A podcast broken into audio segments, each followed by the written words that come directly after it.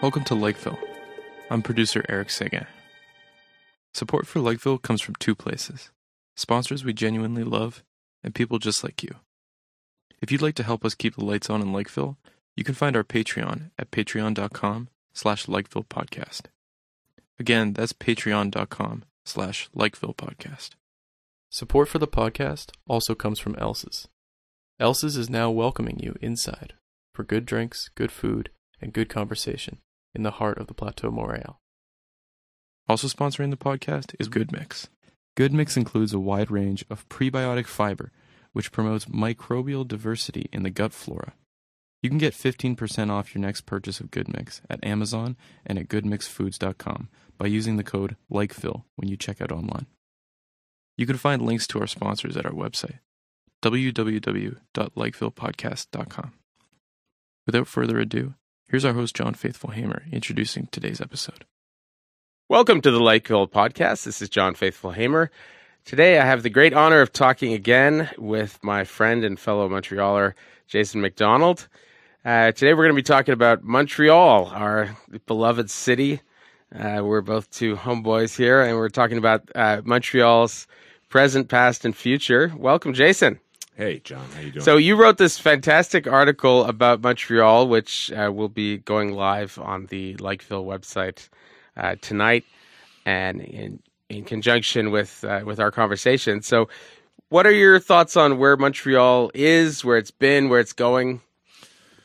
well, yeah, uh, I would say it's in a pretty good place in the last few years. You know, uh, I pointed that out in one of the shorter paragraphs in the article about how, you know, uh, the end of the 20th century was a bit of a difficult time for the city. That, uh, you know, there was a transition period there from starting probably in the maybe the late 80s, early 90s, and up into the early 2000s, maybe a decade, a decade and a half. Over the past decade, I get a much more positive sense.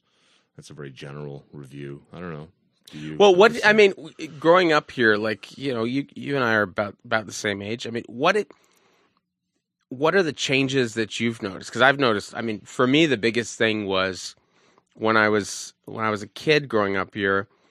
I felt like I felt like I had showed up to the party like after it was over and like all the good booze was left. It was like nothing but like a couple of wine coolers in the fridge and everything was like a mess and there's cigarette butts everywhere and like people puked all over the floor and like I felt like I'd showed up late to the party.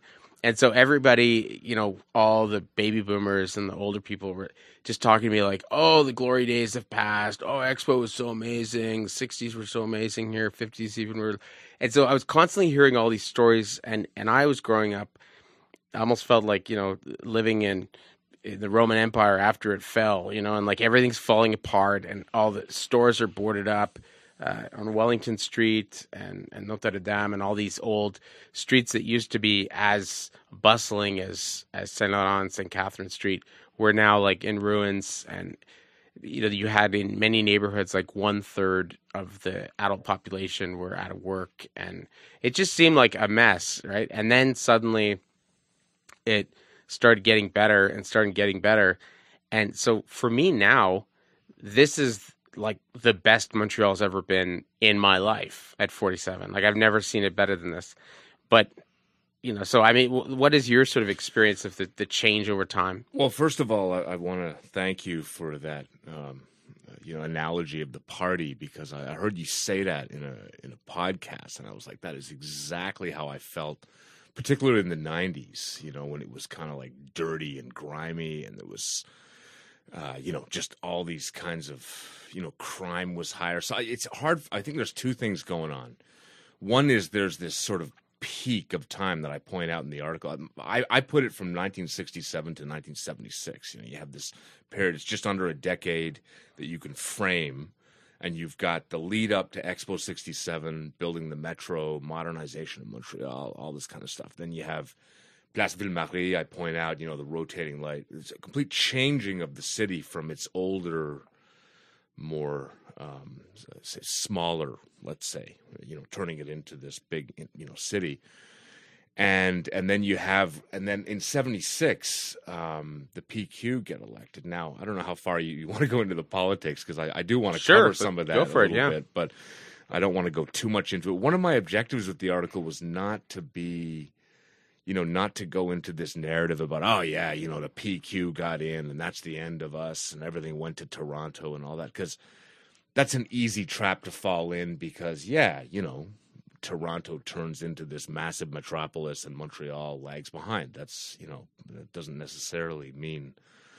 In any case, I think there's also um, in the 60s and 70s, you had rising crime too, which may play into what you were just saying, right? So you have this period. This is true. And Montreal follows a track. I didn't put this in the article, it's occurring to me now. Similar to Detroit and Los Angeles in the building of the auto routes. It was very much like you know, they ripped up the streetcar tracks and they were like, uh, yeah, we're going to have everyone's going to drive around with built the Metropolitan and the, you know, the Décarie Expressway and all this stuff. And there were way more, I don't know if you know this, there were way more auto routes planned. There was one that was, they were going to build a tunnel under Mount Royal that was going to come out at Rachel Street and then extend over. and they were going to continue the 19 down from Laval, if you, because the 19 is actually a very short little auto route in Laval, and, you, and when you get into Montreal, it just turns into this weird street where there's like a it's sort of this empty space until you get down to the Metropolitan. They were going to continue right down to the Jacques Cartier Bridge, building this kind of grid, right? So you have, you know. Anyway, and I think that that tracks with a lot of American cities that you know, like Los Angeles, Detroit, are like this, right? Um, and to a certain extent, New York. Yeah, we're going to be car, car, car, you know, this kind of thing and then you know then crime rose people moved to the suburbs. So montreal i see as kind of like a milder version of that. You have this moving out to the suburbs and in the downtown that you and i remember from the 80s you know saint Mhm. lawrence and st catherine being you know really run down. So it's hard for me to disentangle those two things from my thesis right? Because i didn't include the stuff about the rising crime and all that stuff Mhm. as well. That's a separate thing that i didn't cover. But basically the glory period ends in 76 and then you get and there's still people today uh, that think that there was this sort of glorious peak in this in the you know which there was in some senses. It was the you know it was the biggest city in canada you know um, it- which it had been for a very long time but then there was this peak of modernization with that right? So it was kind of all the things coming together. But i've always asked myself the question how could we have continued? How could Canada have continued with that flag, right? The old flag. Because I pointed this out in the article. In 1965, um, all you have to do, anyone listening to this, is Google Red Ensign, right? And then just look at that and then look at our modern flag, right? You look at those two things and just the image of having a Union Jack on the flag, that's kind of like an encapsulation of how Canada was you know incorporated as a nation. It was a independent country with protection from its former colonial from our former colonial masters right? And um you know so in that incarnation we had very close ties to the british and there was i've always had this theory that for french canadians there was sort of a quid pro quo right uh, we give you protection from the United States, meaning we meaning the British, you know, and uh, so you'll have protection if there's an American attack. You go over there and go to your Catholic schools and just whatever, have your French stuff. We don't really care that much about that, and you know, and uh, and that worked for the you know for the colonial period and then the and then the peak of the British Empire. In the fifties, United Kingdom was exhausted from fighting these grueling world wars with Germany and everything, and the British Empire falls apart all over the world, right? So you have, you know, Jamaican independ- independence and uh, you know India and all these places, and we were already independent, but this led to, I think, a crisis of identity, kind of like, what are we going to be now? And that opened the door for separatist sentiment that had always existed to kind of flourish. You know, there's no more, as I state in the article, no more colonial masters in London to, you know, stamp you down. So I think that that was the start of it. I point out in the article was the, the change of the flag. Um, so I just to close the thought, I what do you, I mean, what could we have done at that moment? Like could could Montreal have continued to be the city that all these people sort of look back at nostalgically? My mother told me for just to give you a little anecdote, she came here from the United Kingdom in the 50s and she's told me many That's times right. My mom too. Really? Came from Yeah. Manchester. Yeah. She was born in Manchester. Wow, and- my mother near Manchester, yeah, Yeah. And uh, she was a kid. She came over here, and um, and one of the things she told me, which I didn't put in the article, but probably should, was that she she lived in Côte Nage, and you know, Jewish, and uh, she said that yeah, you know, we knew there were French Canadians that they, they they existed in Montreal. We could hear sometimes people speaking French, but she said I always thought they were a minority, and you know, everything was in English. You go downtown, uh, everything, wa- and um, it's occurring to me now. I was reading an article today by uh, someone who you're probably familiar with, Mathieu Bock-Côté. Oh yes. Oh I wonder. God. I, I wonder. This is one of these things Yeah. I wanted to get into a little bit. Was the Mm. modern state because there's this constant claim that Montreal is getting more and more English, and whenever I, I hear that, I always think, is it true? Because my mom told me that the place used to be way more English. This, but that's a really long time ago. So, in any case, it it it struck it strikes me that um, I don't think that Quebec and Montreal could have continued without the separatist sentiment becoming much more ferocious. Basically, you know, Mhm. I mean, it rose up pretty quickly through the '60s and into the '70s with two referendums, '80 and '95, and but my my thesis in the article is that there was a constant, um, uh, you know, uh, appeasement to saying to people like, you know, look, Canada, Canada's a good country, and I think the first instance of that was the flag, right? Saying like, look, we're flexible enough to accommodate to, you know, to uh, to the minority population in this case being French Canadians. Yeah.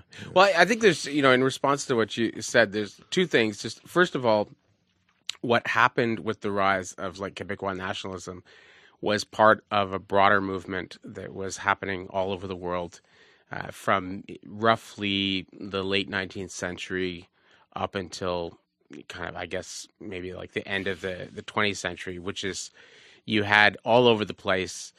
You you had this common pattern where the cities would be like would would be dominated to a large extent by some sort of minority group. So it in much of kind of Eastern Europe, it would have been the Germans, right? You had like German minorities who were the merchants, the traders. They had all the networks. Uh, throughout most of Southeast Asia, it would have been like uh, people who were ethnically Han Chinese. Uh, in a lot of like East Africa, it was like South Asians, like Hindu South Asians. It was uh, in a bunch of places. It was it was Jews in a bunch of places. It was um, you had so you had like minority groups in all these areas that in a city, right? So I mean, one example, classic example, is if you look at uh, like one of the most famous German poets, you know, of all time, Rainer Maria Rilke. Rilke was not didn't live in Germany. He Franz lived, uh, you know, he lived right in a town that was surrounded by like Slovaks and Czechs and things like that, right? And various. So there were these German kind of minorities in towns, all kind of the, part of the old Habsburg Empire and stuff like that. And what happened is you had this rise of ethnic nationalism that happened, and suddenly all the hinterland decided we want to take over the cities, and this happened in, sometimes incredibly violently, uh, you know. And generally speaking, I, I can't think of, I can't think of. I'm sure maybe it exists, but I, I can't think of one example where this was good for the place. Like the places that kicked out all the Indians in Africa, it didn't go well for them. The places that kicked out the Nigerians that were doing all the trade and business, it didn't go well for those African countries. The places that kicked out the Han Chinese, they didn't do well. Kicked out the Jews, the Germans, the, and the same thing happened here. Like so, the English and the the Yiddish speaking Jews were running a lot of the the business and stuff like that. And there was an attempt to kind of like we want to take over like you know Montreal. Like it was sort of like a kind of a a rev, you know return to the Jedi or like the Empire Strikes Back. It was like the hinterland trying to conquer the cities. And that that was I think what you see with the you know with the PQ winning in '76 was that was just one chapter in a much larger story that's much bigger than here. It was happening everywhere, but what's happening now is I think uh, we're seeing kind of to some extent a decline of the nation state, of the importance of the nation state, and we're seeing like a rise of cities. So cities are just like where the action is all over the world now. So if you look at where a nation state like Canada or the United States or many other ones, when they were founded, the vast majority of the population were living in the rural areas and they were farmers and living in small towns. Cities only had like 10, 15% of the population and they were so but but now it's like the majority of the population lives in city centers. So it's not. It used to be the case that like the cities were very much defendant, dependent on like the rural areas. It's not like that now. The rural areas are heavily, heavily subsidized and dependent on the cities, right? But we've set up these political systems, uh, and it's not just like the nation state like Canada, the United States. It's also just the states and the provinces. Like the, you know, New York City keeps the lights on for New York State but they get like treated terribly right up you know in albany. Like montreal completely pays the bills for quebec. Like we provide the vast majority of the tax base for this province. This province would die in a second if we were like swallowed up by like an earthquake or something. Like they but the power is in quebec city and if you go to you know i've had this experience numerous times where you go to like these small towns in rural quebec and the roads are are beautiful and new. The buildings are nice. The schools look great. And I just think eh, Montreal paid for that. Montreal paid for that. Montreal paid for that. Montreal paid for that. And meanwhile, in Montreal, our infrastructure is crumbling because our mayor has to go hat in hand begging, "Can we please? Can I have some more?" Like going and begging for money that we put in their pocket. Like it's just it's infuriating. And the same thing's going on in Ontario you know, Toronto gets like shit on all the time by Ontario, and Toronto keeps the lights on for Ontario. And it's, it's the same thing everywhere, right? So what is going to what is already happening is you're you're going to have uh, increasingly city people are going to start flexing their muscles and demanding more uh, independence from both uh, nation states and the states and provinces that they're in. It's already happening. And so I think that's going to benefit Montreal. The other thing, which is just really, really crazy to contemplate, is that if you go back to like the early 50s, there were a lot of people who thought that Montreal was going to overtake New York as the financial capital of North America. It was like we had like so much money and so much power here and lots of head offices and lots of stuff happening here. That changed for a number of reasons. But I think that might change back in the near future because, uh, you know, Trump basically blocked the building of the seawall outside of New York City. And that still has people in New York, like we, we have a lot of friends in New Yorkers, and they're just completely shocked that this happened and that Biden hasn't reinstated it. Nobody has. And Cuomo like had his whole scandal, so he wasn't able to fix it. But if New York gets another Hurricane Katrina type, not Katrina, Sandy like event, which according to all the climate change models, you're going to get those big storms much more often. And they don't, they're not adequately protected. Like Manhattan, this is like 80% of global like trade and trans, like financial transactions happen in New York. It's like the financial capital of the planet. And it is completely like naked and exposed to another massive hurricane.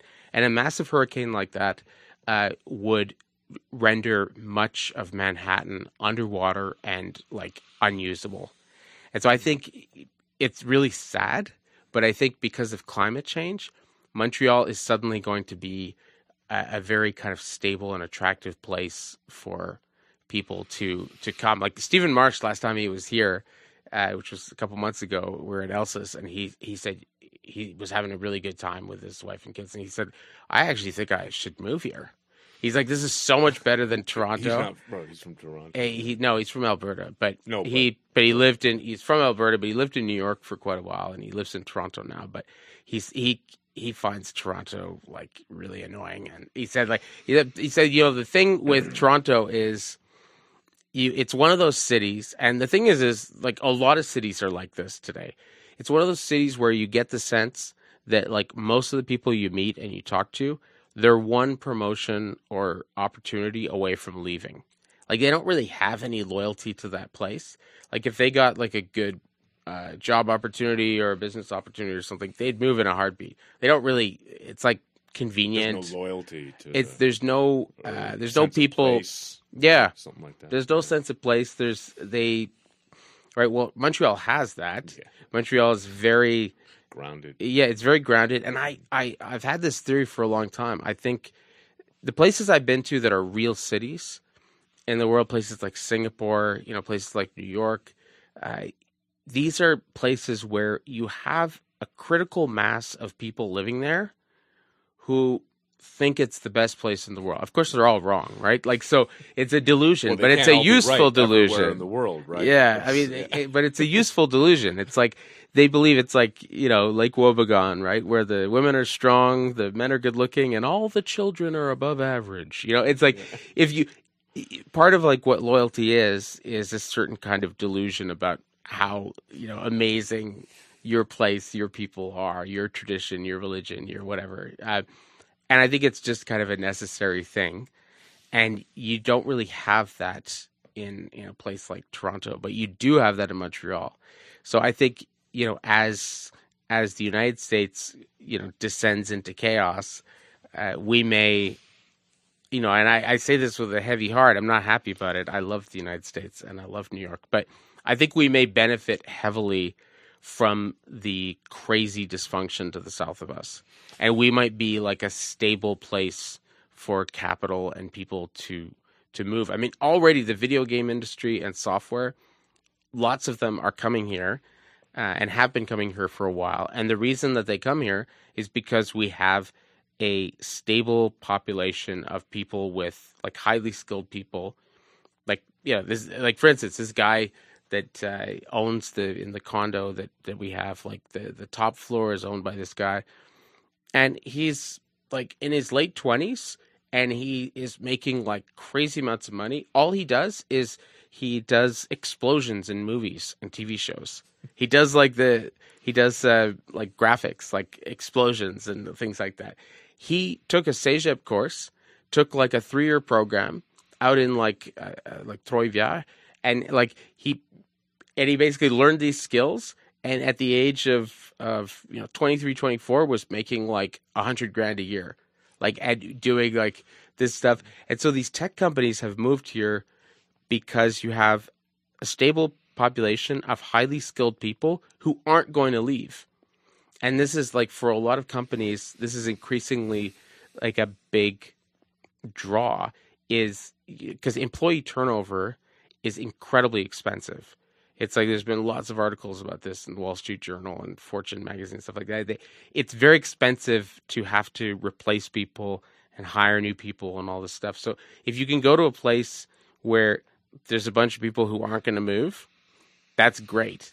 Right? That's value. like it, it adds value. So I, I think actually Montreal's future is going to be very, very bright. We're we're far away from sea level, Yeah. which means we we're not going to be destroyed by rising sea sea level, which is, is going is happening and is going to like a lot of the major trading cities in the world are going to be mostly underwater. You know, Lo- London, New York, all these places, they're going to be really screwed. We're high enough that we're safe, and we're north enough that we're not going to have like, I mean, like a lot of Greece and Italy and, and Spain are being turned to like Sahara. They're turning it to they're they're having like multiple days of fifty degrees Celsius, Mm. and they're they're really in a lot of trouble. You know, so I think Yeah. we might end up, you I- know, Well, first of all, I, I share your general optimism with for Montreal. I don't necessarily think. I mean, the I'm not sure. First of all, the climate change thing. You know, let's say it were to play out that way, just to give it a you know devil's advocate. so you know everything rises up. You know that would you know that would affect say New York and cities along the coast in Europe, but it wouldn't affect Toronto. So if you think about the Canadian dynamic, I'm not sure how much that would. Um, the other thing, just about the, I mean, even the most disastrous scenarios. I mean, you know, the Dutch have been living underwater for centuries. I, I don't necessarily think that just because they don't have a seawall, that New York, that all the capital is going to flood. That's just my personal view. I don't see how that would necessarily connect. And I, I also could see New Yorkers uh, rallying pretty quickly if those changes started to occur with more frequency. Um, I have a little anecdote. My my wife's brother was in New York for the hurricane, that big one you were talking Sandy, about. Sandy, yeah. He was born in New York. He grew up in the Dominican Republic, and then he went back. And because he'd grown up in the in the DR where they get cyclones, he was like, "Oh yeah, there's a storm coming." So he bought a bunch of water. He went into his place and everything. He was in there with all this stuff, and he said, "All my friends, these New Yorkers, have never seen a real storm before. They're all out in the streets walking around." right? He's like, no, you don't do that. When there's a storm, you go inside, you tie everything down, you hope your roof doesn't get blown off, and you hunker down for however long it takes. But I did want to go back to the thing about the cities and the country. Um, I wanted to push back a little bit there because this is sort of a thing we hear a lot, right? Like, uh, you know, uh, blue states in the United States may are 70% of the economic value. So there's a sort of an extrapolation there that, you know, that the other states are not at, they're only adding 30%. So therefore, sort of a continuous process. But it's kind of like when people say, you know, uh, in any organization, you know, 10% of the workforce are doing 90, 80% of the work. You know, you hear these The things. 80 20 rule. Is Yeah. it 80 20, Yeah, right? so it's sort of like, you yeah. know, 20% of Twenty any- percent of people do eighty percent of the work. which I've, uh, you know, I remember when I, I first heard that years ago. Oh, and then I, I sort of, you know, observing in the world, I thought that looks like it's probably true. But as I thought about it more deeply, the the twenty percent who are doing eighty percent of the work, if the eighty percent were to just stop doing anything or die, that that twenty percent would hardly be able to do anything. Like if if you just think about it, they they still need to delegate things that are less interesting to do that have less value down to the other 80% and all this you know so the the 20% who are doing and you could say the the you know the whatever percentage of blue states that are doing 70% you one wonders if there's a similar relationship going on there between and that we shouldn't be too um, this would apply for again Montreal versus the rest of Quebec. What about all that hydropower? You know that's coming down from the north, right? Uh, That's coming from a part of the the province where hardly anybody lives, and it has this enormous economic value for us. If we were some sort of a city state and we didn't have, say, quote unquote, free trade with the North, which we do because we're in the same uh, political uh, structure here, that might be a real problem for us. We might be kind of beholden to them the same way the Germans are beholden to to to Russia for energy because they got rid of all their nuclear, right? So I'm not I, I'm not sure that I buy that idea that just because Montreal and Toronto and New York and they do we do generate all that economic activity. I mean, I'm not disputing that as a factual matter. I just think the way that things are integrated together are more complicated. And another thing, I mean, to complain about the roads in Montreal, I mean, well, I love doing that. I drive around, I you know, I get mm, driving over potholes, and I'm you know screaming expletives in my you know in my car at that. And what's going on there? Well, is that because we have to go cap in hand to Quebec? Maybe.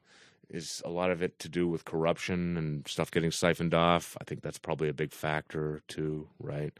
Oh, the Uh, corruption a- is definitely is problem. definitely a problem. I mean, it's right. definitely yeah. So I, I'm not. I mean, there's a lot of reasons why the roads are the way they are. Do they have mafia and, in I don't know, uh, Rimouski or someplace? Probably not as much. I'm guessing. You know, it's a different kind of a place. I, I Oh, wouldn't. they actually have you know, more. They actually have more. But the the big problem, Italian the big and- problem. I mean, no, different kinds of corruption. It doesn't have to be like Italian. But is it no? But I mean, there's organized crime all yeah. Mm. over. I mean, the the big. I think, and this is you know, for you as like a libertarian, this is like a real feather in your cap. You know, like score for you guys. Uh, is you know the main problem with the corruption in Quebec is that you have these uh, protectionist policies where they said, okay, we want to only give contracts to like you can only bid on on you know these road contracts and these construction contracts if you are a Quebec company, and because of that, it means that there's a limited number of companies in Quebec that, that can apply, and it makes collusion and corruption And that really was proven easy. in the yeah, Charbonneau the Commission. Charbonneau, I was mean, it was very, very- very much proven yeah. that like the root of the problem Yeah. is that these protectionist policies, like you, they kind of like they made sense in terms of like within their logic. It's like, oh, we want to like support our own businesses and stuff like that. That makes perfect sense. But the problem with that is that there's only a certain number of them. So it's very easy for them to get together and collude and price fix.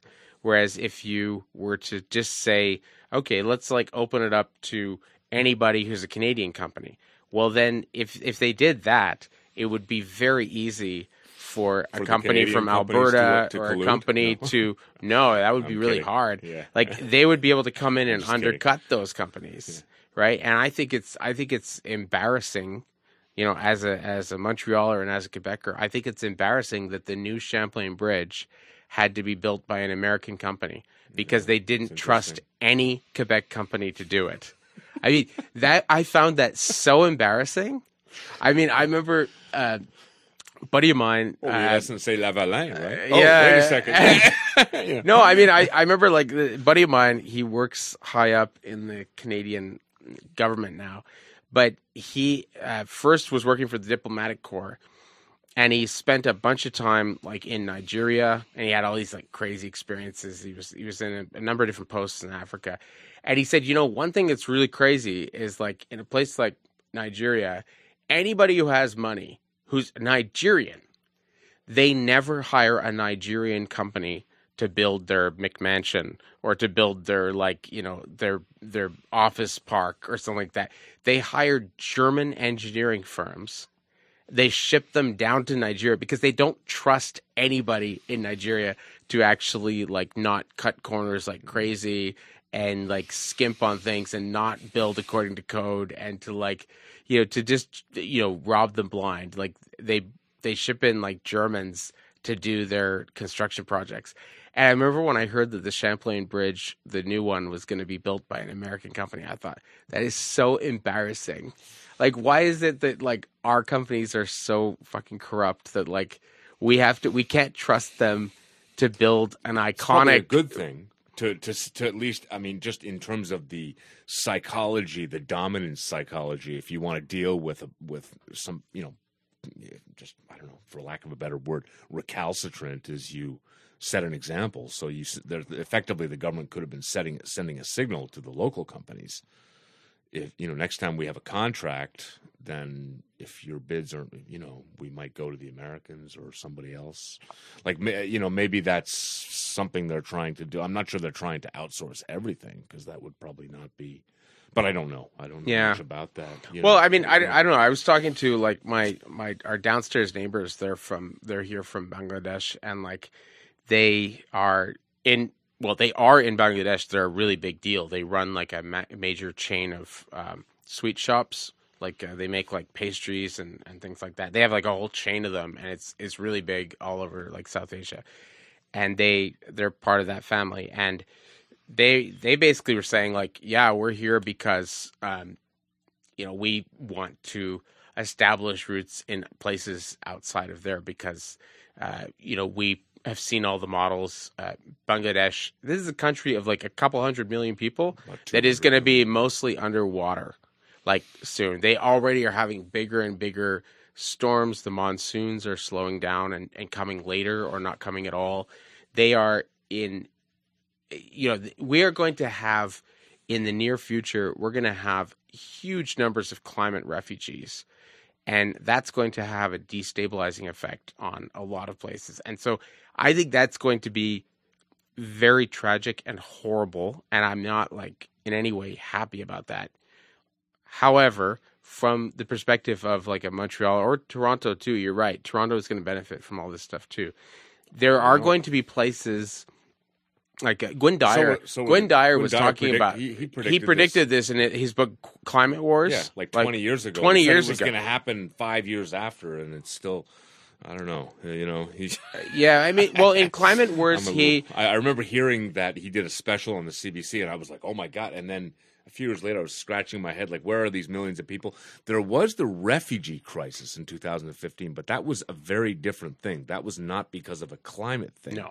That was because of a signal sent by Angela Merkel saying basically Europe is open if you can get in now. And what I see that as, as a rise in wealth in the third world among people who are in sort of the middle right? So when when they receive in places like the Sudan and Afghanistan and other countries that are poor that surround Europe, most of the you know that are poorer, if you were someone who was a young person who had you know just could scrape together you know five or ten thousand American dollars, which would be enough money to get you to the frontiers of Europe on using coyote smugglers or whatever they're called, and you hear a signal like that, basically it's like a, a sign outside a store saying sale on now. Get in, you know, everything 90% off. And that's what Angela Merkel did. There's, I don't know if you've read Douglas Murray's book. Sure. He yeah. outlines that, you know. Yeah.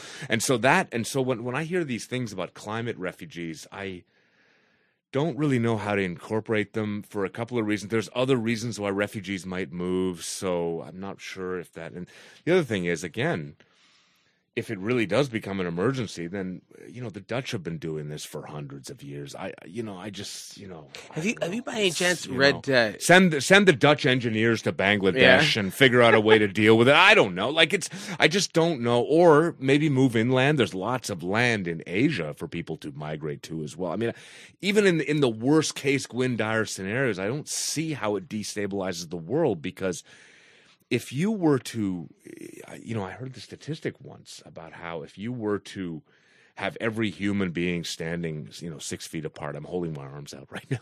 We don't have any cameras in here, but you know, the, the entire planet would be about the size of Jacksonville, Florida, right? So that you know, and and there there's like if if the entire density of the world were like Manhattan, it would be I think it's Denmark. The entire planet could live in Denmark, right? So I just I don't know. Maybe I'm crazy, or also the climate models. I, I really didn't want to get into this, but you brought it up. I might as well Yeah. talk about it. the climate models. Also show more changes in polar areas than in um, like the, the the the equatorial areas change the least in terms of the temperatures, right? Because there's they they will go up slightly. It's more in the cooler areas that will get warmer which is will, will account for the difference. Which means equator- hot countries where many of these refugees might come from won't change that much, right? Now that you know there's. But again, I, I did want to return to your your thing about the minorities and the cities um, because that was something that there's a few things that um, pertain to because in the earlier era of Montreal, we had a lot of immigration coming in from, uh, you know, mostly from the United Kingdom and from other countries, and so we had this very cosmopolitan um, mix of people that was a different kind of cosmopolitan mix from the one we have today. But we also had um, a lot of, you know, there was urbanization going on. This was true everywhere in the world you know, when you mentioned that Canada was uh, founded, there was eighty percent or seventy five percent lived on farms. I mean, that's that was the case everywhere in the world, Mhm. right? So, um, the urbanization occurred, and you know, at that period, a lot of French Canadians went to the United States. There was a very high birth rate, but a lot came here to the city too, right? So you had this kind of um, and this is something I see when I hear Bock-Côté talking about, eh, you know, is is that when you have people coming in from the hinterland too into the big city, you'd have that anywhere in North America. You have a kind of culture shock, right? Of people. I had a student once who came here from Ile Madeleine, and she went through the most intense culture shock that I've ever seen. She couldn't handle it. She had to leave in the middle of the session. She started having this, you know, panic. And I have a theory that if you come here from Morocco or, you know, Venezuela or Russia or some country, you know, the Sudan or Haiti or something, you kind of know you're going to a totally different place, right? You think, oh, you know, it's everything's totally different in that country, and you you kind of get yourself mentally prepared. If you're from a small town in Quebec, you think, well, I'm going to Montreal, you know, and then you show up there and it's completely different. Um, I think that the language stuff aggravates that. I mean, I talked about this in the article how um, you know many cities in the world, uh, well, take American cities, will have um, different languages that cohabitate you know, uh, New York, I, I, pointed out how has a preponderance of Puerto Ricans and Dominicans. Uh, and so you have New York is also a kind of a bilingual city, right? My wife's aunt lived in New York for 40 or 50 years. She's Dominican. And I've never had a conversation with her in English. I'm not even sure if she could speak English. And she had all her doctors and she worked in factories and she, you know, so New York, I remember when I first went to New York. She only she only speaks in, in French, Spanish? Spanish, Spanish, yeah. She's Dominican. Yeah. So uh, and and in New York, where where they where my wife's people are in Washington Heights, I mean everybody around there speaks Spanish. Pretty in much. In the Heights. Yeah, yeah. I love that movie. Yeah. oh my god. So, So you know, good. it's it's very and and But there's even pockets. Like my wife's uh, grandmother lived in this little pocket in Massachusetts of Finnish, a Finnish community. She uh, she had lived when I met her grandmother. Her grandmother had been living in the United States for half a century. She didn't speak any English.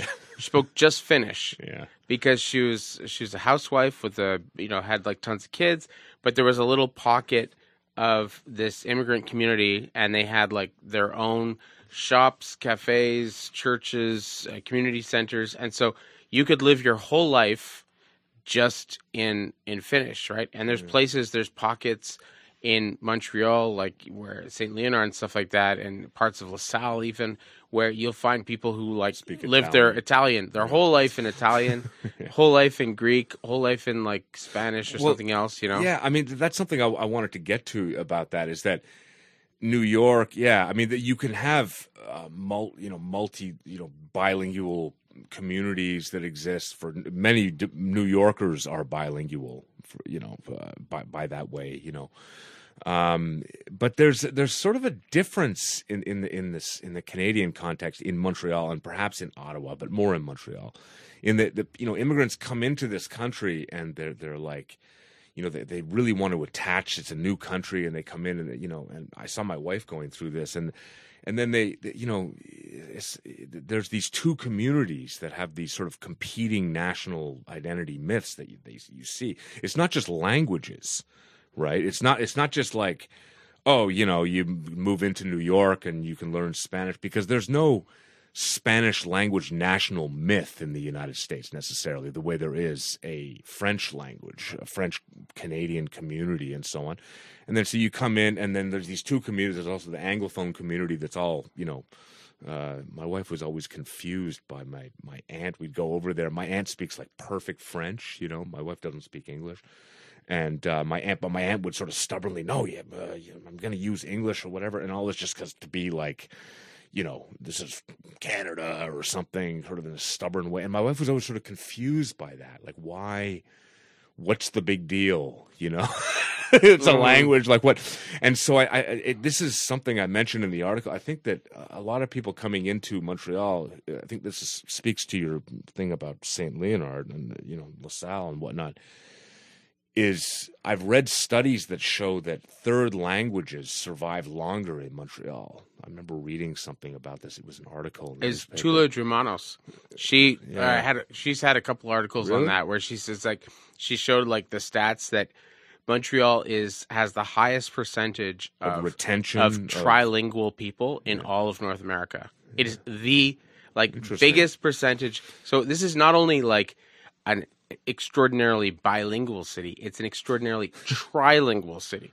And this is like Mathieu Bock-Côté. I mean, he's not as bad as uh, you know, like what's what's his name? I'm, I'm blanking on his name right now, but like they sort of misrepresenting uh, you know what? What is that horrible article? It was like on the fr- uh, the cover of L'Actualité. It was like "Ici on parle English," uh, and it was like, uh, and it was this just an incredibly like. Was it Bock Or No, this it was. Uh. I'm Yeah. blanking on his name. He Yeah. went for the head of the PQ and he lost. I'm blanking on his name right now, but he's on the news all the time. I don't know. Anyway, but he basically completely misrepresented the stats and said that English was taking over Montreal. But like, there's so many things wrong with that. First of all, it's wrong because um, actually, like you know, and I know from our students, right, that my students are for the uh, the vast majority of them are not only perfectly bilingual in French and English,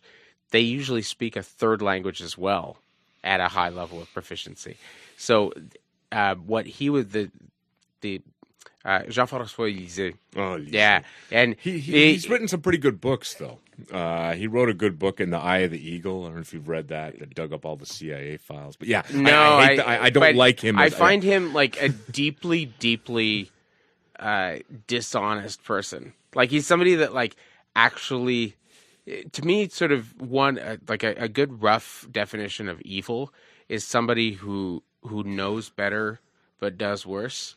Are you it's sure like- he knows better? Yes, Yeah, yeah. he's very smart. He's very self-aware. okay. He knows Maybe. exactly like that article. Uh, you know, ici on parle uh, English. English, Like that was uh, that was such a complete act of like mendacity, like Yeah. knowingly lying. Like you know that what you're saying is a lie, but you say it anyway. Like yes, it was the biggest inauguration crowd ever in the history. Like Sean Spicer, who's now said, "Yes, I knew it was a lie. Like I knew I was lying."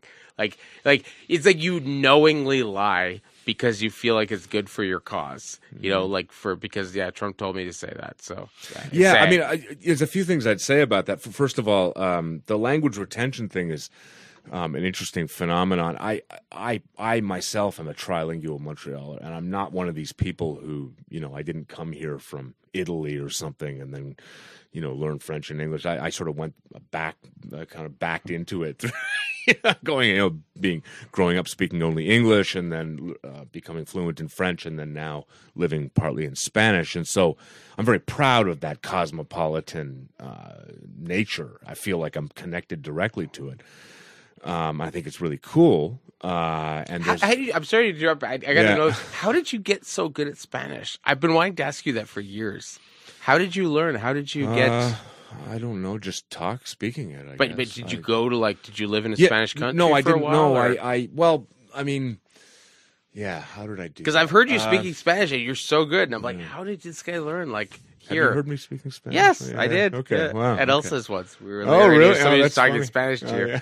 but like, I just, I I, like, remember where did you, where did funny. you learn how to? Yeah. Um, well, thank you for the compliment. First of all, I, I and probably that's a number of years ago, so maybe it's a bit better. But uh, well, I, you know, I suppose if I go back a long, long time ago, I was engaged briefly to a woman from Chile, and I started learning it then, but then that didn't work out, and. Um, and then I, uh, I went through my life. So I, maybe I learned a little bit at that point. I don't know. I, I you know, and then um, I started. I learned some other languages when I went and lived in Europe, uh, you know, and so on. I learned how to speak them, which I can't speak anymore. So maybe that helped me. Just You you learned a little Polish or no Slovak. Slovak. I got to a point where I could go and you know, it's funny when when you go to a new country and and you start learning another language. Right? I don't know if you've ever experienced this. You so you you're learning it and then and then you go and you try and use it and someone talks to you and you have this terrifying experience. You don't have any idea what they're saying. So you, so you sort of go around with your heads head down, hoping no one's going to talk to you. And if you say something, they think you speak it. And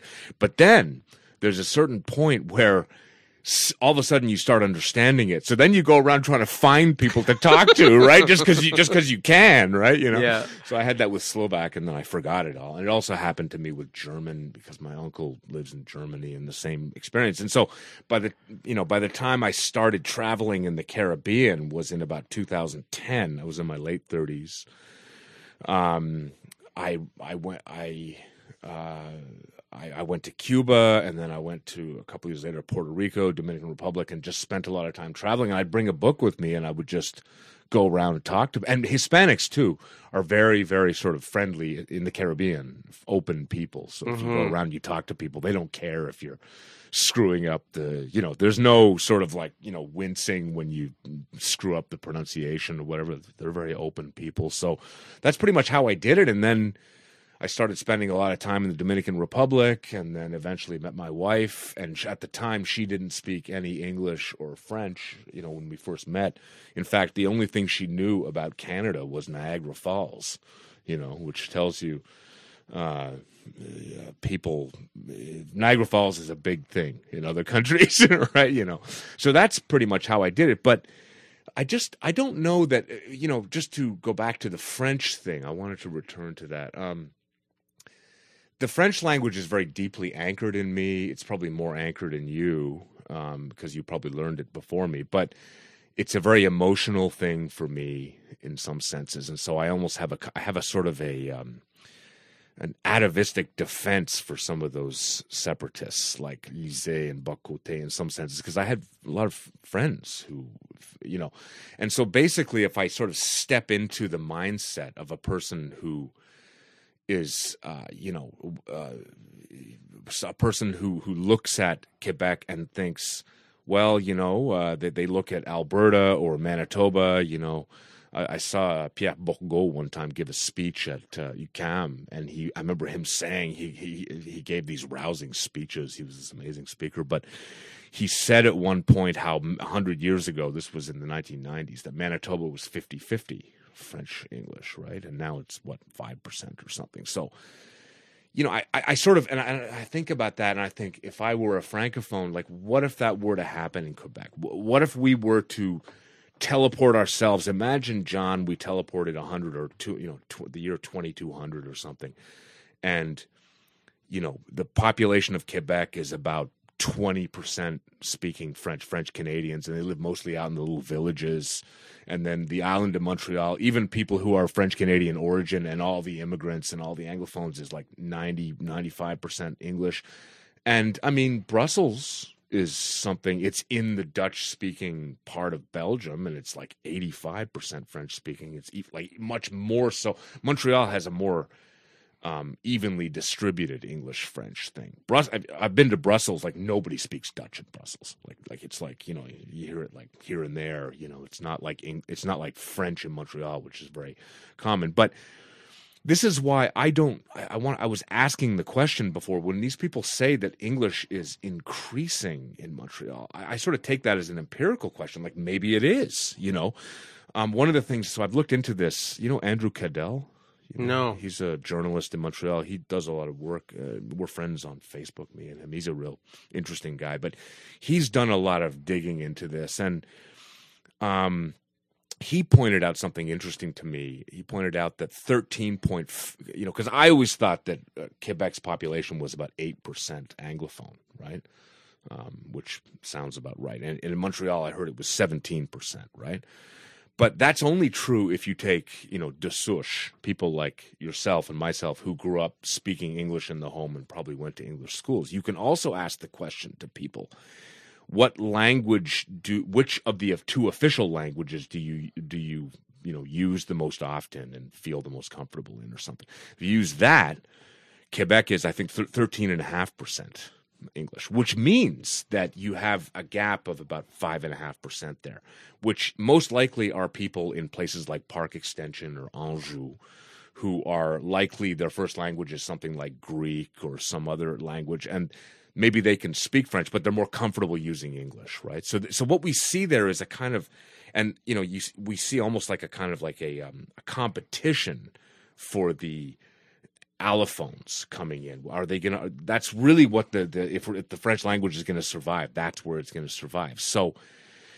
Um, you could say, well, wow, you know, when my mom came here in nineteen whatever the nineteen fifties, um, 95% of immigrants were going into the English schools. So if that practice had continued, this, you know, would be up to like, it'd be like a quarter of the population or so, 20% or something. On the other hand, it means that by my calculation, about 30 or 40% of immigrants are sort of being integrated more in like into the English speaking community, which again, if people want to do that, you know, you called me a libertarian earlier uh, that may be fine. But if you're looking at it from the perspective of, you know, if I'm putting on my my you know my hat or glasses or whatever, which is a kind of like a um, a, a, nationalist who's looking forward because I, I have a theory that French Canadians sort of think in sort of very long you know, in sort of hundred year increments. I think that's part of the reason for that paranoia. They've they've been worried about losing. They, first, they worried about their losing I, their religion. I think in those increments. Too. Yeah, right. And and absolutely. So so, so I, I have a theory that French Canadians are more attuned to that than say Anglo Canadians, and especially Americans. Whenever I try and explain this thing about the concern of the French language to American friends, like shrugging their shoulders, like who cares if people people should do what they want to do, and I totally agree with that. On the other hand, if we were to, I'm sure you would agree, if we were to teleport ourselves into that future, and you found that Quebec was basically like Manitoba or Alberta or Ontario is today, I'm not sure I want to live in that place. You know what I mean? Yeah. I don't. And so, like, are they? You talked about that stubborn loyalty. Like, maybe that's a kind of that's a way that it's expressing itself of like a kind of. Um, the only way it's going to maintain is if some people are sort of chauvinistic about the French language. Yeah. I, I don't know. I don't know. I, I hope not. I actually, I, actually you agree know. with you. I think, I think that's. Uh, I don't want in- that to you know, translate into ethnic increasingly, but you increasingly, you know, in in many many ways, uh, Nassim Nicholas Taleb is the first person who introduced me to this idea. But he has this um, in his book Anti Fragile. He says how like actually, if you look at the average, or you look at like what is like kind of popular in a passive way at any particular time, that's not necessarily what is going to stand the test of time. That's true. He says like, and so he has this whole theory. He says like, what you really have to focus on is intolerant minorities. He says like intolerant minorities have made most of history happen, like on every you know for good and evil. So he gives like he says for instance like you know the slavery was abolished and every pretty much everywhere that slavery was abolished it wasn't abolished because like the majority of the people were against slavery.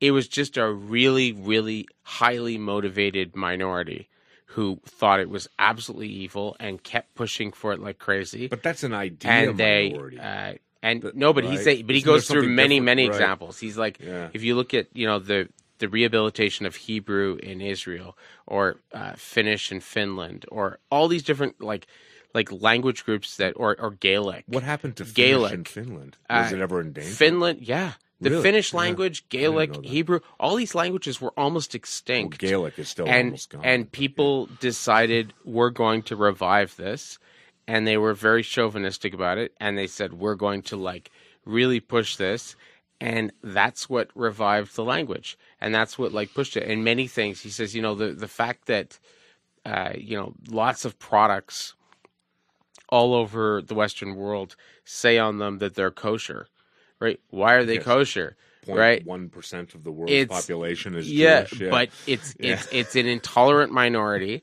that has pushed for something, Yeah. and that's uh, and you know he, he gives like so many examples in his in his book. He says like you know people who were really against like genetically modified organisms pushed like crazy to say uh, McDonald's like we don't want your French fries to be from GMO potatoes. And so McDonald's, this massive like global corporation, decided, fuck it, okay, fine, okay, uncle. Like they like made all, the, and by that one move, they actually did more for the anti-GMO movement than all the activists who were lobbying governments combined.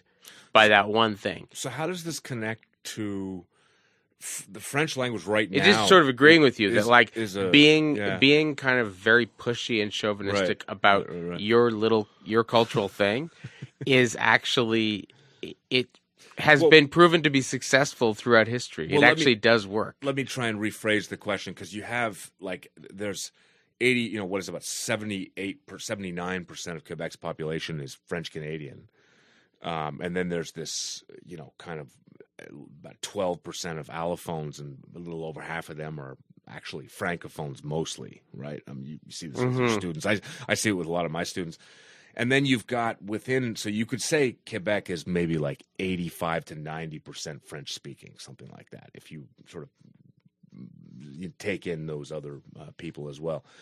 You're saying that there has to be some sort of an intolerant separatist minority underneath that in order to maintain the French language. Is that They don't have to be separatists, but there Mm. do have to be people who are not basically going with the flow. right? That they're not willing to just sort of do whatever you know everybody else is doing. They're willing to sort of like dig their heels in and stick to their guns. You know, in the same way that like uh, you know, I think it's it's what's that wonderful book by Karen Armstrong, The History of God, where she talks about like the ancient Hebrews and how like they were just stubbornly monotheistic and they and they just like even though you know people like the Romans, the Assyrian, all these different groups were like, you need to be more multicultural and respect our gods. We'll respect yours, and they're like, fuck no. And like the Christians and, too. The early Christians were very uh, yes, yeah. They uh, would intolerant. In, they in, they brought down like you know all sorts Empire. of things. You know, like but and and so his point is that we have this idea that comes from marketing theory often that somehow you have to like build a coalition, a, a coalition yeah. to get to a majority. Right. And he's like, no, actually, true. very often, if you have like a small intolerant minority that is like, if you have like, you know, some really hardcore, like anti government, uh, anarcho libertarians within the Republican Party are like, yeah, we just want like no government. Like, and they're really intolerant and really pushy. You got the Freedom Caucus they can actually get a lot done. You know, and if you have like a small minority of super woke people within like an institution and they just take over the HR department, they can get like a lot of stuff done, even though the vast majority of the people in the organization mm-hmm. think they're annoying and full of shit. They can capture particular institutions and they can like push through yeah. their it's it's it's the I mean this is I mean to some extent this is Lenin's big insight, right? Like Marx was like, "Oh, we got to wait until things get really bad, and then the working class, the proletariat, like, will rise up, uh, rise up against the the bourgeoisie." Thing, right? yeah. And and Lenin had this insight. He's like, actually, you don't need to like convince the majority.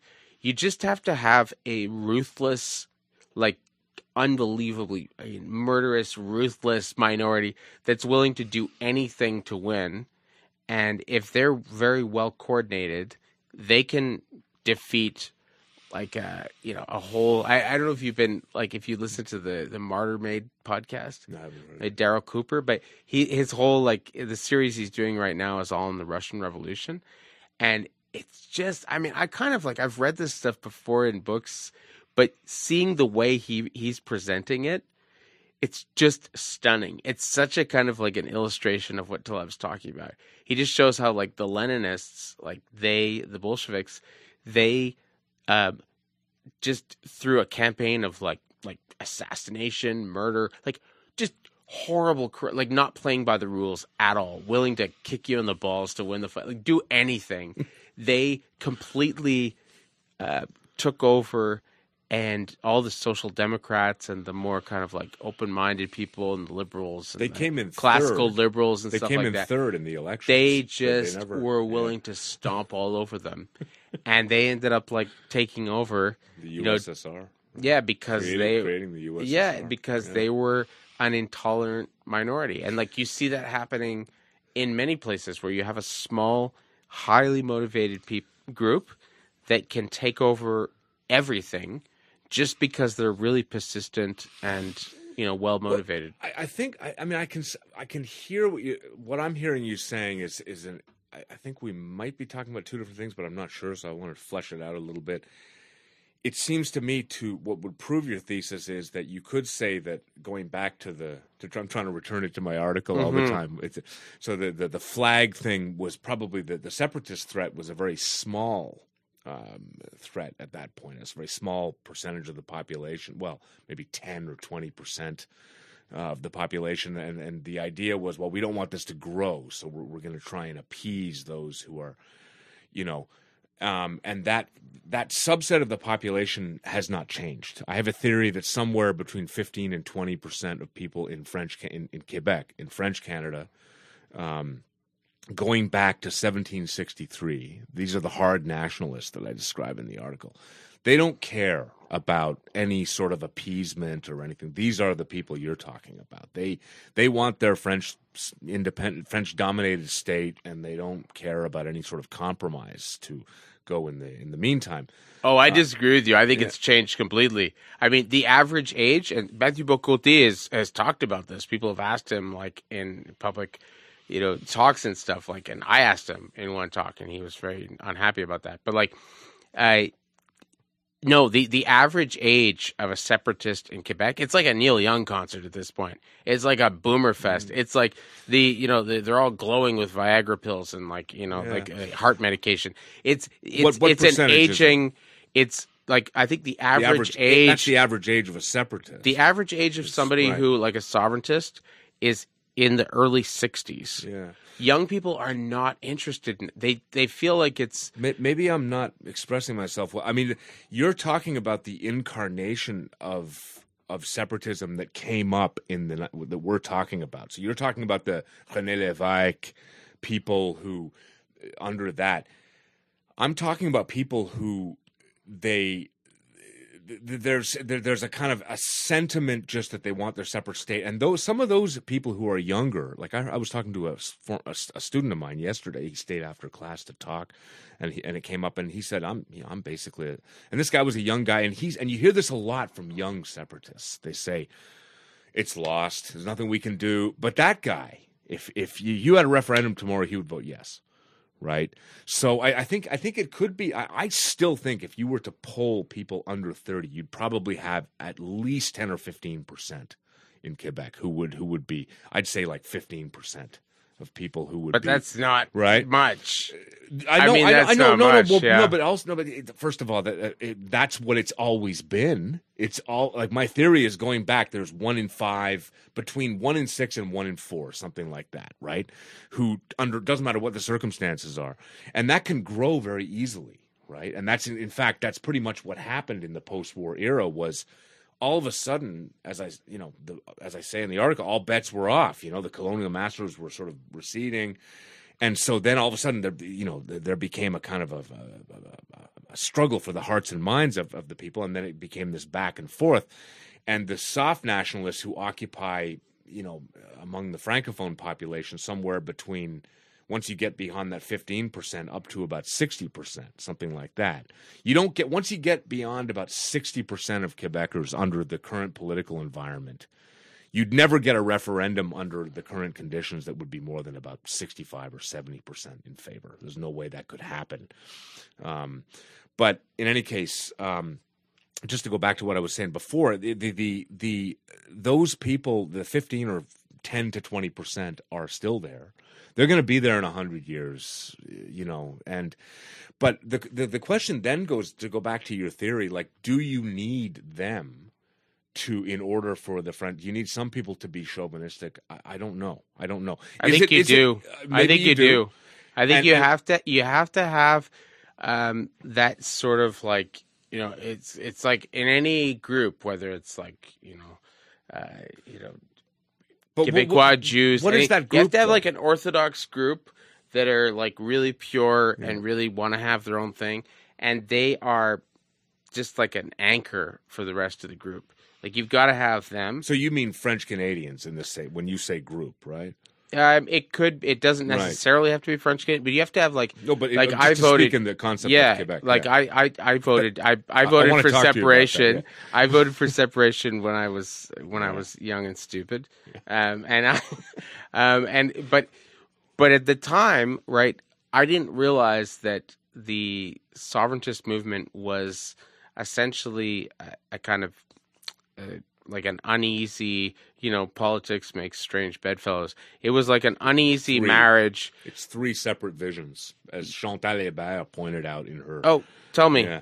Well, there's there's three because it was uh, Mario Dumont and uh, um, Bouchard and who and Parizeau, and they were in this triumvirate. And the reality is they each had, and they got together. You remember they got together and gave this press conference, and they're like, "Yeah, we're all united." Chantal Hébert, I, I'm I'm not sure if I've read her whole book, but she wrote a whole book. She she found out later that basically the one who was the nationalist that you were scared of the you know that you I've heard you talk about this how you discovered when he made his statement sort of the the kind of the ethnic nationalist type that was Parizeau Lucien Bouchard, he was a he was one of these just I want my state, I don't care, and I'm an ethnic nationalist. He, he was hiding that, but but Bouchard and Dumont had this idea. Bouchard thought that it would give us leverage to deal with Ottawa. Right? It's uh, it tells you how confused the whole thing was. It was very even people who were working together. Parizeau even stopped taking his phone calls at the end when it looked like they were going to win. He didn't. Bouchard was calling. He wouldn't even. You know, he basically used him to come in. So that raises the question about um, what what we mean by a group. So what's the Right. third vision? The third vision, God, you know, I'm trying to remember. Because I always thought of it as being two. Dumont, Dumont had a kind of, um, it was sort of like, kind of like what the what uh, as I if I'm remembering, hopefully someone can fact check me on this, but Dumont is he's the um, the, the the progenitor of the CAQ, as I'm sure you're aware, right? So so that they they have taken on the old idea that Duplessis had, basically of autonomism, that we can be um, sort of we can as long as we have enough independence within Canada, we don't need to create our own country, more or less, right? Um, So I think that Dumont had that idea.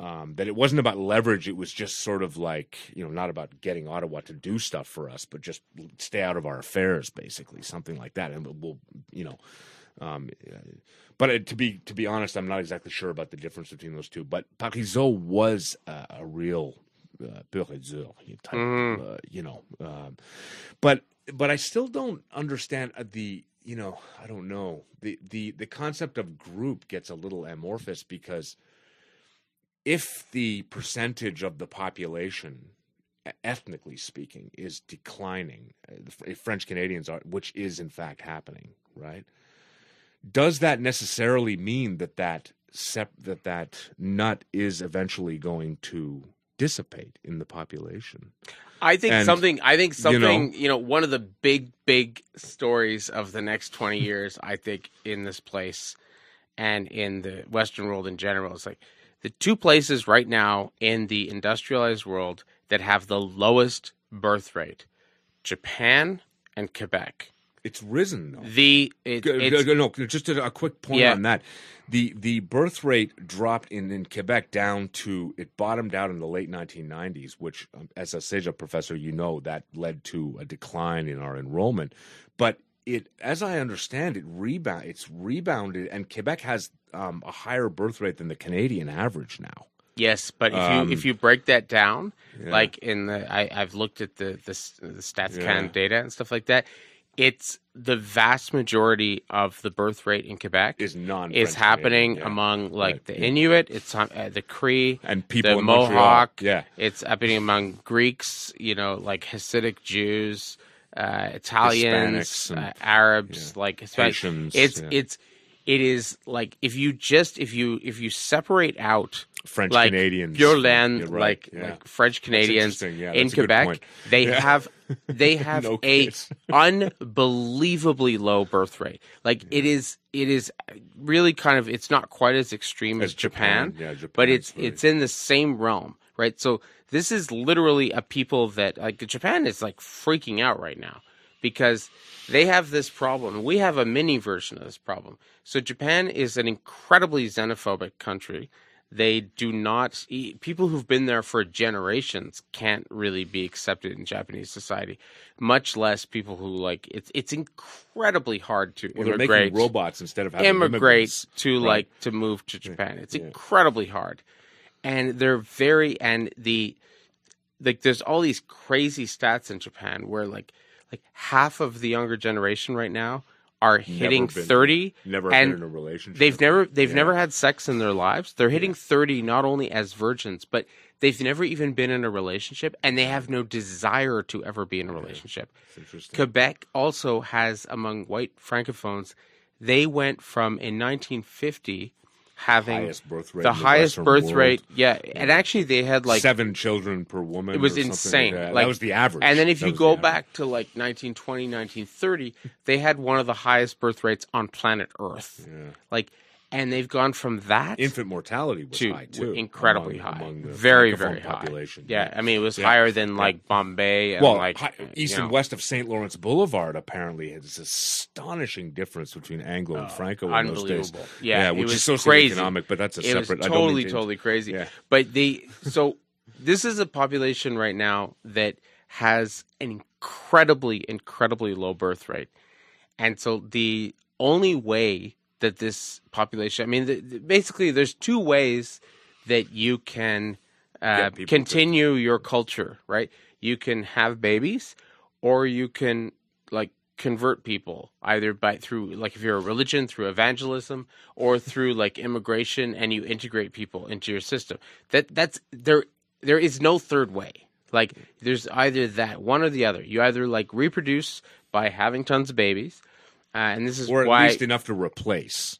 The birth rate would have to get up to replace in order yeah, to maintain it's a stability. nowhere near replacement But level. but one thing I want to say about that is that is where this is where I really appreciate you outlining all that because that makes me think that that's the future. The future is in that allophone population, and if we care about the Oh, French and lang- the indigenous population. Yeah. The indigenous population up north, they have by far the highest birth rate in Yeah. Canada right now. no, but I'm, I was Which I think is like just glorious and wonderful. It's like we, we killed them all with disease, and now they're finally like getting a, another shot. You know. Yeah. But like No, but- my- but- like I have like a lot of my students from like way up north in, in Yeah. the Inuit communities and and Cree communities.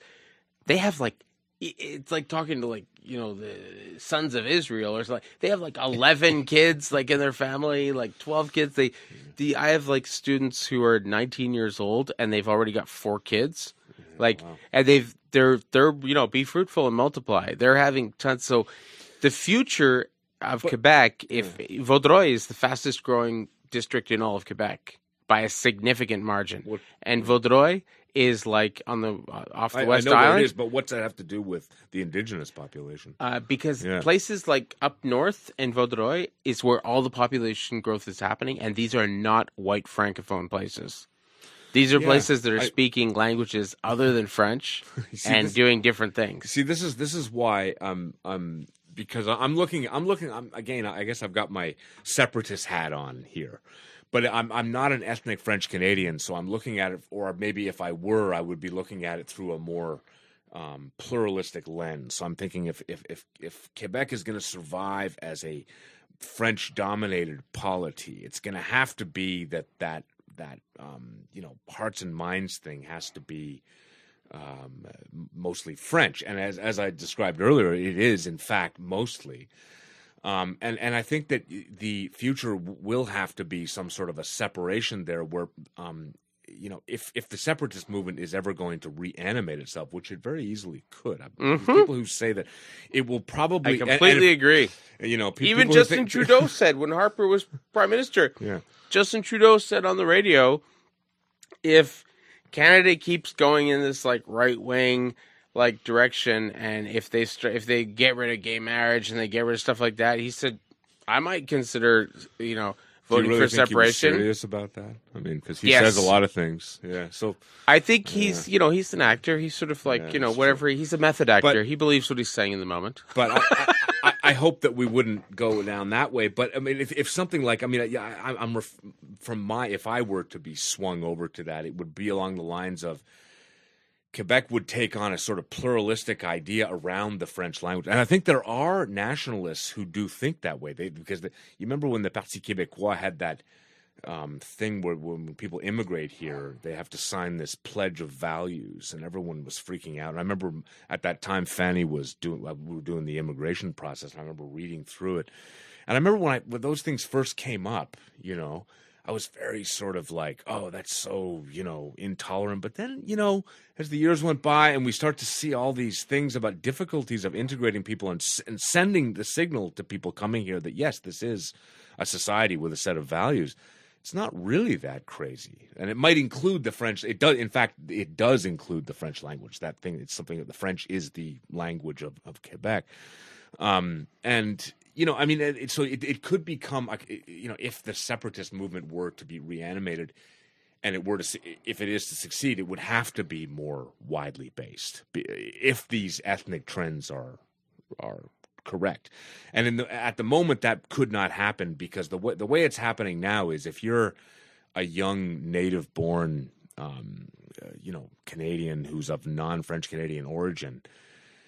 You don't really think much about these things. Most people, like as a lot of people, don't right? And you've um, you basically, if someone asks you what your nationality is, you've been told all your life that Canada's sort of a post-national country, and you you know, so you're not really. So you'll answer the the nationality of your parents or your grandparents. And just on a side note about that, this is something that I have confirmed from years of you know every year on the first class I do an intake interview with all of my students and many years ago I when the when the um You do that with 160 students every semester. well I, I this session I only have 105 but it's pretty quick you know a couple minutes have a little intake form and I do it you know and you get through the whole group and just a way of I want to get to know them and just you know That's and- pretty awesome. I I, Really? I, I think Yeah. like I I was chair of my department for years, and like we tried to talk about something like that, and like Well, it it's a lot yeah. of work. I mean, Nobody wants to I, do I mean, that. I, I can tell you the origins of it because I'm a language teacher. So one, originally, when I first started doing it at Ahuntsic, I was told you have to do a um, a diagnostic. So the original thing was give them a diagnostic and then do an interview with them to see what. So that's how it started as as a concept, and then I figured out ways to do it. But when the the was it the Charter of Values? Was that what it was with the Parti Québécois? When that came up I, I that was in about 2012 or so. I, I talked about it with my students and had these amazing conversations. And one of the things that really struck me I remember this one guy said um, we were having these great conversations and he said you know my my my relatives in in New York and in Paris if somebody if somebody if if I ask them you know what's your nationality they immediately say American or French and he said I still say Congolese. And I, and he wasn't compla- like he wasn't it's interesting like he wasn't saying this in like a bitter like oh Canada's he was just uh, pointing it out as a statement of just an observation. And he, he you know just this was sort of interesting to him and he was wondering about it. Young guy right? How could he know very much? He's hasn't had that much life experience so he was just pointing out a, an observation. So when i heard that i was and then i talked about it, i remember and some of the students in that exact discussion i had there was one girl said yeah my my father is from italy and my mother's french canadian and i call myself italian and I, and I started to think, and then and then I said that's really weird. And then so in this inter- intake thing, I started putting you know name, and I just put down nationality. So they'd write down nationality. They had no other information, and I've been doing this for years. And so every single time, you know, they bring in the form and they sit down, and I take it and I say, oh, okay, it says. Uh, you know, uh, Yvonne Lynn Francois or something, which is a, as you may know, if you, if you're from Haiti, uh, you have a last name that sounds like a first name and a, la- and a first name that sounds like a last name, right? So or something like that. So, so anyway, so okay, so that means that uh, so I'm I'm reading and, and it'll say Haitian. So what I do is I'm not going to impose anything. I just say so. Uh, you were born in Haiti, and they go, "Oh no, no, I was born here." You know, and, I, and, I, and I say, and so, and I kind of go, "Okay," and, and I, say, I said, "Listen, is it okay if I cross out and you can choose Quebecois or Canadian if it's if that's okay with you?" And they say, usually like, "Yeah, okay," and usually they choose Canadian, but sometimes they say Quebecois, right? Sometimes. Um, and I've been doing this, John, since about 2013, maybe. So we're coming up on a decade. So we're talking hundreds of cases because you have you know hundreds thousands of students i guess but a subset who are and i would say probably about 90% of the time people who and these are native born canadians i want to make that very clear these are these are these are our people right and I think that there's we're doing something wrong if we're, if we're not sending the signal to them that they're a part. And I think part of it is our own. I think it comes from this multiculturalism, which came up as a way of dealing with such a complex multi ethnic state as Canada is. But then you wonder how sustainable would that be if everybody's just sort of sitting in their own like you know they're just because I always tell them too. I say, look, if you got you know if you're eating griot and everything, and you're you're talking in Creole with your grandmother and stuff, that's totally cool. And if you go to festivals with your people and doing compa and everything, I love all that's great.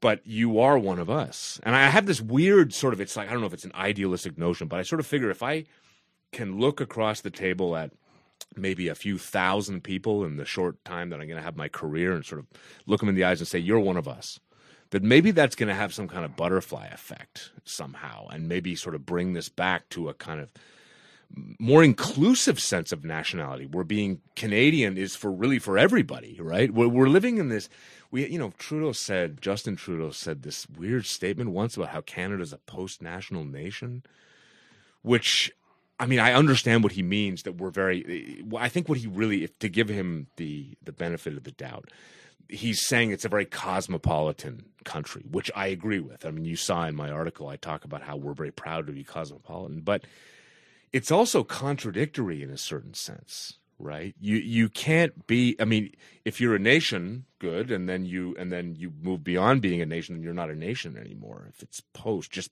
I mean, just if you're looking at the words in a logical sense, and I don't know are we playing with fire here? We we have a very fragile nation anyway.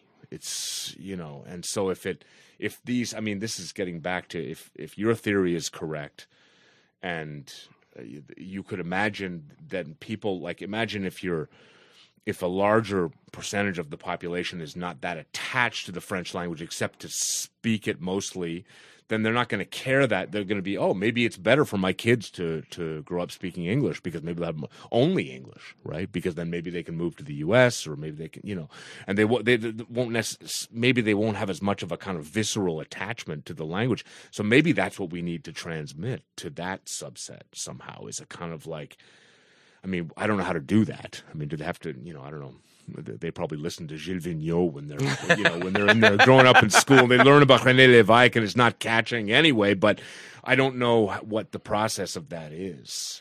I don't. But- I don't know what what that is either. I I know that. Um, you know, I, I I had this like I went to this one this this Lebanese wedding years ago, at, here in Montreal, and I'm at the reception. There's people from all over the world. There's people from France, people from here, people from the States, people from Lebanon, people, you know, from all over the place, and people from South America.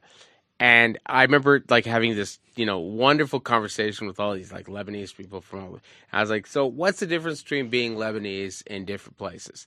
And they started sort of, they started laughing and In saying, different places, what do you like being Lebanese in different places. Oh in, in Canada versus the United States. And Yeah, everywhere right, else, right, And they said like, yeah, well, and so they they started laughing, and people started chiming in. Everybody's kind of drunk, right? and they said, uh, well, you know, in France, you can speak French better than like anybody, you know, in France. You can like be incredibly culturally French and everything, and you're still not considered French at all. And you know, I've I've I've spent a lot of time in France, and like I've heard that many many times, where I would say something to somebody like you know in Paris and stuff like that, and they would say like, uh, you know, is he French or is he French? And you know exactly what they mean. Like, is he white and French, French or is he somebody else? And so if he's Algerian or Lebanese, like, nah, he's not really French. So you can speak the language perfectly. You can be totally a part of the culture, totally integrated, and you will still be considered like an outsider, right? And that's like, and they said, uh, and so they were saying like in Toronto, for instance, like living there, they're like, you know, you live there for a couple of years, and you are hundred percent Canadian. You're totally a and people accept you as completely Canadian, totally Torontonian. Uh, New York, you can become like a total New Yorker, an American. New Jersey, totally. So like uh, Montreal, uh, Quebec, it takes way longer than Canada and the United States.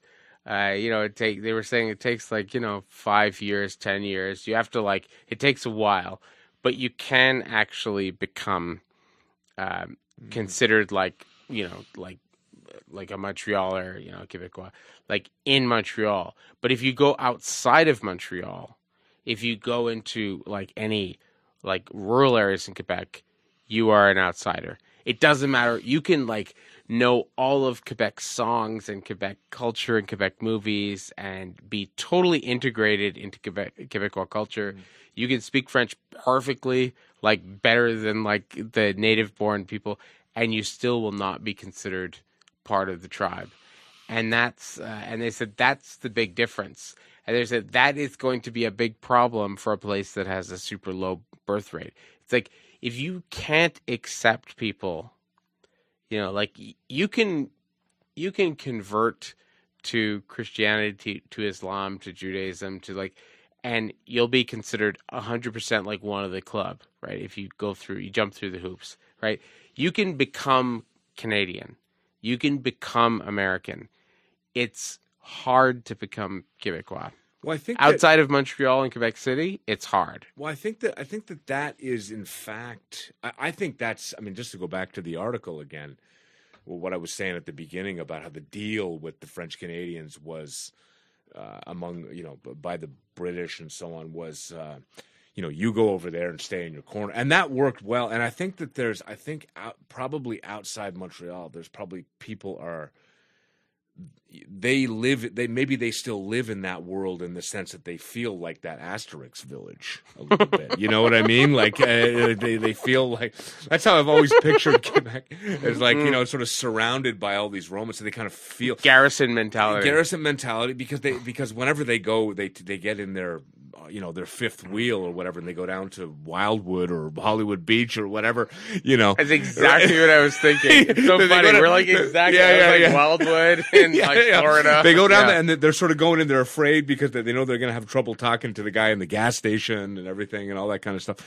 So I think that some of that, um, that I think that that garrison mentality existed and it worked well in the context. And I think that what we're seeing, and perhaps the fact that you said Quebec City, I'm included in that is kind of an advancement because it's it has very few minorities compared to Montreal, but is perhaps an advancement that maybe the idea is starting to penetrate into the population of at least the city that you know maybe maybe But that's a change. hope it is. That's I- a I change. is, If right? you look at the history of Quebec, right, in the 19th century, there were decades and decades where Quebec City had nothing but Anglo police chiefs That's true. and Anglo mayors. It had a huge Jewish population. It had a Hispanic population. Quebec City used to be a much more multicultural. Like Quebec City is sort of like what has happened to a lot of Eastern Europe, where they basically just either through genocide and the Holocaust and through running people off.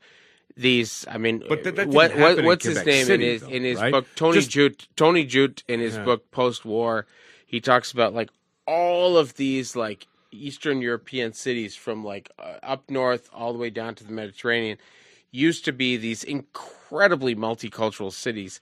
And through uh, expulsion, genocide, various things like that, mass murder, they just kicked out the the gypsies, the Germans, the Jews, all these different like ethnic groups.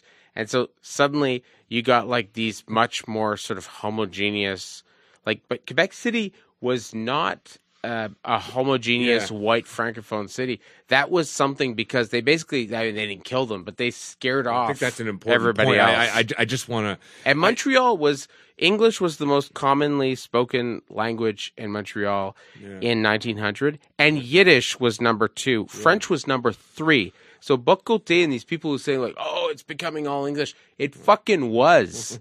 like it was, and like it. Well, this know, is again, yeah. I mean, this, it- this I, I I heard once that English peaked in the 1850s in Montreal Mm-hmm. at about 60 or 65 percent. So, um, yeah, I mean, I, I, you know, but I do want to return to this Eastern European thing because I think it, it is a good comparison to. Um, I, I, I would want to separate how that occurred because in Central Europe, you had um, you had these um, big empires like the Russian Empire and Austria-Hungary, and um, uh, Germany was much larger, and you had um, some other Turkey uh, extended into many parts of Eastern Europe, and most of those empires, the Ottoman Empire. Yeah, the Ottoman, the Ottoman Empire, right? And most of those empires, um, because I lived in Slovakia, you know, and, and when I lived in Slovakia, I remember I, I was learning about the place, and Slovakia is still about ten percent Hungarian, uh, and it's about ten percent Gypsy, uh, uh, Roma. Roma. Yeah, yeah. Uh, and um, I, I always, you know, when people say that they're so intolerant and everything, it's like that's still like that now. And part of the reason for the, you know, if if you really the re- Tony Judt, I, I I read that book and I, I I thought it was a good book, but I don't remember much about it. So maybe he talked about this, but. The real reason why there was so much ethnic cleansing in in Europe, uh, Central Europe, was because of the Nazi invasion and the, the the absolute, you know, just the nuclear explosion of that. It's also connected to the 1919 conference. So you have all of a sudden World War One. The all of a sudden you have these little countries that are created. Tom, by the way, Thomas Sowell. We talked a lot. we talked about Thomas Sowell last time. He talks a lot about this about when they these countries were created, you did have a lot of this uh, revanchism, basically that that went on, and you know, so then you have, but that wasn't what really ran off all the Germans and the Jews and the, you know what I mean? Like, I mean, there was all that stuff was going on, those dynamics in the interwar era. It was really just the, just the, you know, the, I was going to say nuclear bomb, but it's not really a nuclear bomb, but just the Nazi invasion. And then when they pushed, you know, the Germans back out, there was the expulsions of the Germans, um, which is something you're probably aware of. That's very few people know about this. Um, but the, after World War II, I think it's somewhere between 10 and 12 million people were um, expelled. It was 3 million from Czechoslovakia alone, and then from Poland and Russia and all these places. And they were sent, you know, sent home, right? Uh, you know, which was. Um, which is ridiculous. Like the crazy, church, the church that the church that my wife and I go to, Yeah. It's a German Lutheran church, yeah. and a lot of the people in our church are people who were part of the expulsions. Oh, yeah. They were like, these were these were people who did not in any never way. been to Germany. They'd never They'd been, never to Germany. They'd- They yeah. didn't support the Nazis at all. Yeah. But basically, they were collateral damage. So after World War II, these new ethnic nationalist governments took over, and they were like, "We're kicking out all of our Jews, so and It all of our Germans," and they Yeah. kicked out all these people, Yeah. uh, and and they were just they a lot of them they ended up all over the place, but they end, a lot of them ended up here. A bunch of them ended up here. Mostly in Germany. My my Uh, my, my and uncle they, and they were just Yeah. like completely. And I've talked to like some of these old people. In fact, I I, I talked, had a long conversation with this guy who's like ninety two, like just a few weeks ago. But like, and he said it was horrible. He he said, imagine if you know there was this big uh, kind of war that happened between like English Canadians and French Canadians, and like it happened all in like Ontario or like Manitoba or Alberta, and then suddenly they just decided that all these Anglophones in Quebec, who really just didn't have a dog in the fight at all and didn't really care and thought of themselves as. Montrealers Like, what do you mean they home? they they felt like Montrealers, and they didn't really have any connection. Like I don't, and I I don't know about you, but I don't feel any deep connection to Canada at all. I feel a deep connection to Montreal, to Quebec, uh, Canada. I like Canadians, but they're like you know they're sort of like cousins that I see on the holidays, and I like them, but I don't How hang out with them normally. Is that though? Not sustainable at Yeah. all. Um, But That- that's kind of what I'm the, getting at, uh, right? they- not at all. Yeah, Um, you know? But imagine if there was a war the, uh, between honesty. them, and like, and then suddenly they told all the Anglophones in Montreal who've been here for their whole lives, "Okay, we're kicking you out because we don't trust you anymore." Yeah. As like people, and that's what they said it felt like.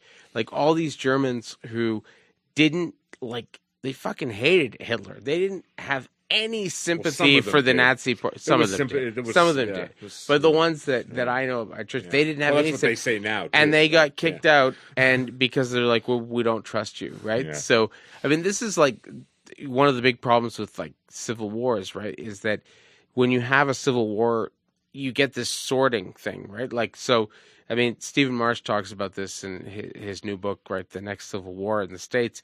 He's like, you know, you you end up with a bunch of people. It's like musical chairs, right? You get a bunch of people who end up like without a chair in the place where they are. So if you were like a Southerner who happened to be on the other side of the Mason Dixon line, you needed to get over there, right? And vice versa. If you were like Northerner, like for instance, the, the reason why there is West Virginia was because there were a lot of people in Virginia who didn't support slavery. this. Yeah. Well, it wasn't so much slavery; they just they hated the slaveholders, Right. Because the slaveholders Well, were this small elite that ran everything. and they were the mountain And people, and, right? In and West the mountain Virginia, people, they, yeah, they, they the were mountain people whites, yeah. were. I mean, they Yeah. weren't like against slavery. They weren't like Well, maybe they were. anti-racist. Yeah. No, they really weren't.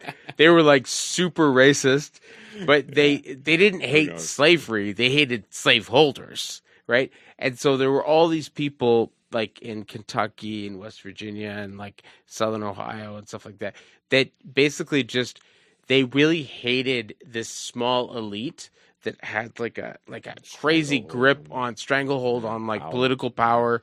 They drastically reduced the franchise, so the vast majority of like free white men didn't have the vote interesting. I didn't know that. effectively. Oh yeah, Yeah. I mean, like So it wasn't the vast the slaves; it was also the no, the vast majority of like like in especially in South Carolina, like places like South Carolina, the vast majority of free white men didn't have the vote.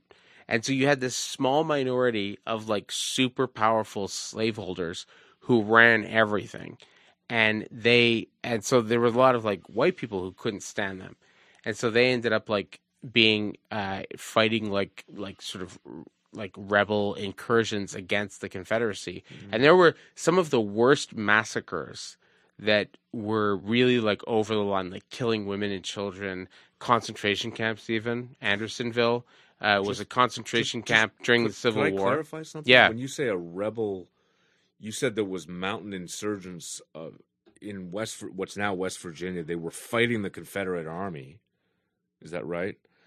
There were Like, I just mountain to know people. what, what the rebel is in this case. This is a rebel of the rebels. Yes. Right. Okay. yeah, there were there were means. Yeah. like various. Uh, there were white, like uh, you know, what's his name? Uh, J.D. Vance, the guy like uh, Hillbilly Elegy. He talks about this. How a lot of like the this sort of like the the mountain people, they were like very much against the Confederacy and against the not out of some like love for slaves or slavery or like a, hating slavery. They hated the, The power elitist structure. power structure of the power South, structure, which was radically anti-democratic. Like the the big difference between North and South, everybody says like it's like slavery and stuff like that. That that's true. That was a big difference. Mm.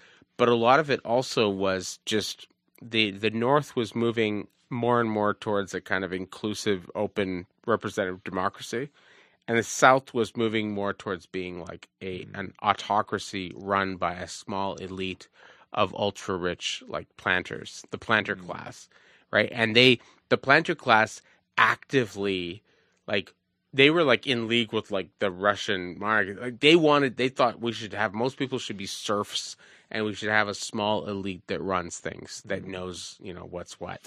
Yeah, that's Right. interesting. I And I- they yeah. actually, and and it's crazy because a lot of them ended up like coming up to Montreal and Quebec City. I mean, the Drinking assassination, the assassination of Lincoln was planned in Montreal. Yeah. Right, you know that, right? Like, I've heard. Well, I've heard that there was. I read a. I have a book of the history of Montreal written in the 1960s. which one? um, by a woman. She was a librarian. It's very good, very comprehensive, uh, and and um, it's it has these amazing lithographs. My mom got it for me, and uh, and in that book, it's very interesting because it's written right at the end of this time, right? So it's sort of like. But one of the things she talks about was how the, the Montreal became this place for rich Southerners to come to in the summer because it was cool back in the days before air conditioning. I'm, I'm guessing, right? They would come up here, and there were there was places that sold orange tulips and stuff. It was this whole long thing of how the hotels would cater to them and all that stuff throughout the summer. They would stay here for the whole summer. They Absolutely. here, and yeah. they would go to the Charlevoix. They would go to Quebec City. Like often, the Chateau Frontenac would be like half filled with like Southerners uh, Is from this, the in- is this pre Civil War times? I guess it must be. I can't remember yeah from that pre book. and Yeah. after. Like Yeah. a lot of it was it was like a really big deal. And what's interesting is like this is probably going to end up happening again, right? I think what is going Again, John, the, the equator is not going to get as, that much hotter, according to the climate scientists. but the southern United uh-huh. States is not at the equator. It's nowhere. Near the equator. No, I know, but still, but yeah, that's true. But it's, it's the, warming occurs more in the polar regions. Well, You know, it occurs for, like, does. you know, that's- It this is what does, I've but there's also the- there's the- there's also this thing right where at the the hottest parts of the equator, right, the hotter it gets, it causes this sort of going out. This is where you get like the Tropic of Cancer, the Tropic of Capricorn, right? The tropics, right? So you get like all this hot air comes up from the equator and it goes up like this in plumes.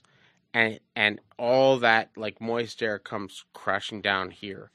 You and mean here in the northern? no, no, like around the globe. Like it goes like like you can't see. Yeah. Those who are listening, I- I'm- can't see my arms. Well, I'm, but, I'm- okay, so let's, it let's, goes I, up I, I want to I want to make sure this right? is clear. So, so it comes up from the equator to the atmosphere and goes north and south. Yes. How far? Well, that's the thing. Right, yeah. Right. That's the thing. So it comes up and it, it lands, right? So you get very wet areas where it lands. And then there's like a shadow, right? I don't know if you've you've ever been placed somewhere where there's a rain shadow. It's Mm. Well, in- very in, British. Columbia, uh, like um, in British Columbia is a great yeah, you- you. You, cross Yeah. over there, and all of a sudden there's tumbleweeds and stuff. I was there Oh, with my dad. not some just years ago. It was like- tumbleweeds. and it- on one side it was raining, and then we go over, it's like 40 degrees on the other it's side of the mountain. It was completely so weird. amazing, It's yeah. completely weird. The first time, I mean, I've seen it in BC and Alberta, but the first time I really saw it was actually on an island off of, uh, like, off of Seattle in Washington State in the states. So uh, the this woman that I was that I was with when in my early twenties, uh, my ex and stuff like that, like her aunt and uncle had a place on an island off of Seattle in Washington. And we went there and it had big mountains up in the middle and they had a rain shadow. And it was the most amazing like this was a small island. You could walk the whole thing in a day. And on one side of the island, it looked like uh, a rainforest. It was like just like moss covering everything, giant trees, massive, massive trees, like just like unbelievable. And then you went to the other side of the island, and like it was like it was stuff. Yeah, tumbleweeds yeah, and yeah. cactus, it's amazing. cactus in in Washington State. And you can there's there's cactus in Alberta and Oh, British yeah. Columbia, Yeah, right? I've, I've seen and there was them in, cactus uh, everywhere, right? Cacti. Penticton? Is it Penticton? And, uh, So- yeah, and it was just unbelievable. And there was like lizards and rattlesnakes, and it looked like Arizona, you know, on one side of the, other side, island. there's little slugs all. yeah, on the other Yeah, yeah, side yeah, it was like these giant slugs that are like six inches long, and like it was but- like but- a but rainforest. just- I, want to understand this thing because I I, So I, I don't want to talk it- that much what- about what climate, here, ch- but I the, do want to reason understand why this point. climate change. Yeah. The reason why this is important is because with the warming of the climate, this sort of like thing that happens from the equators out that creates the Tropic of Cancer Mm-hmm. and Capricorn, it's going to extend out. Yeah. So the water's gonna like drop in different places, and what that So means. the Sahara so might start to get rain, and other places will be no desert. No, no, no. Won't go like It's it's it's more like it'll Yeah. go farther down south and north. So places that were just getting all this like this turbulence coming from the equator out and like landing that down, get rain that get rain. it'll go farther rain. north. Right, and, the, And so farther create a desert, south. It'll create a desert in between. So exactly. like. Okay. So places like places like worried. places like Italy and Spain and Portugal and Greece, which used to be just at the right point where the stuff came down on them, now it's going to come a little bit farther north, Mm. and so they're going to become Sahara-like, right? Places that Sahara like or more like Nevada because that's a very different thing. Sahara is like a really Nevada-like. yeah okay. Yeah, So that's not they'll as bad, become like but, way, yeah, way more. So places where you could have, and you know, and the other the other side, as Gwynne Dyer said twenty years ago, it means that all sorts of places like like you know, Gwynne Dyer was one of the first people to be popularizing this idea. He said there's going to be climate change winners and losers. So he said like places like Germany, Russia, Canada United are going to do Kingdom. Yeah. extremely well. Yeah, so it's going to be good yeah. Because they will suddenly have they're going to be making wine in England again. Apparently. yeah, they, they there's places that places that you know, because right now like again. Russia, again. It happened before. you know, So. Russia, Canada, we have lots of areas in our north that have, you know, 15, 20 feet of un like beautiful, beautiful topsoil Yeah.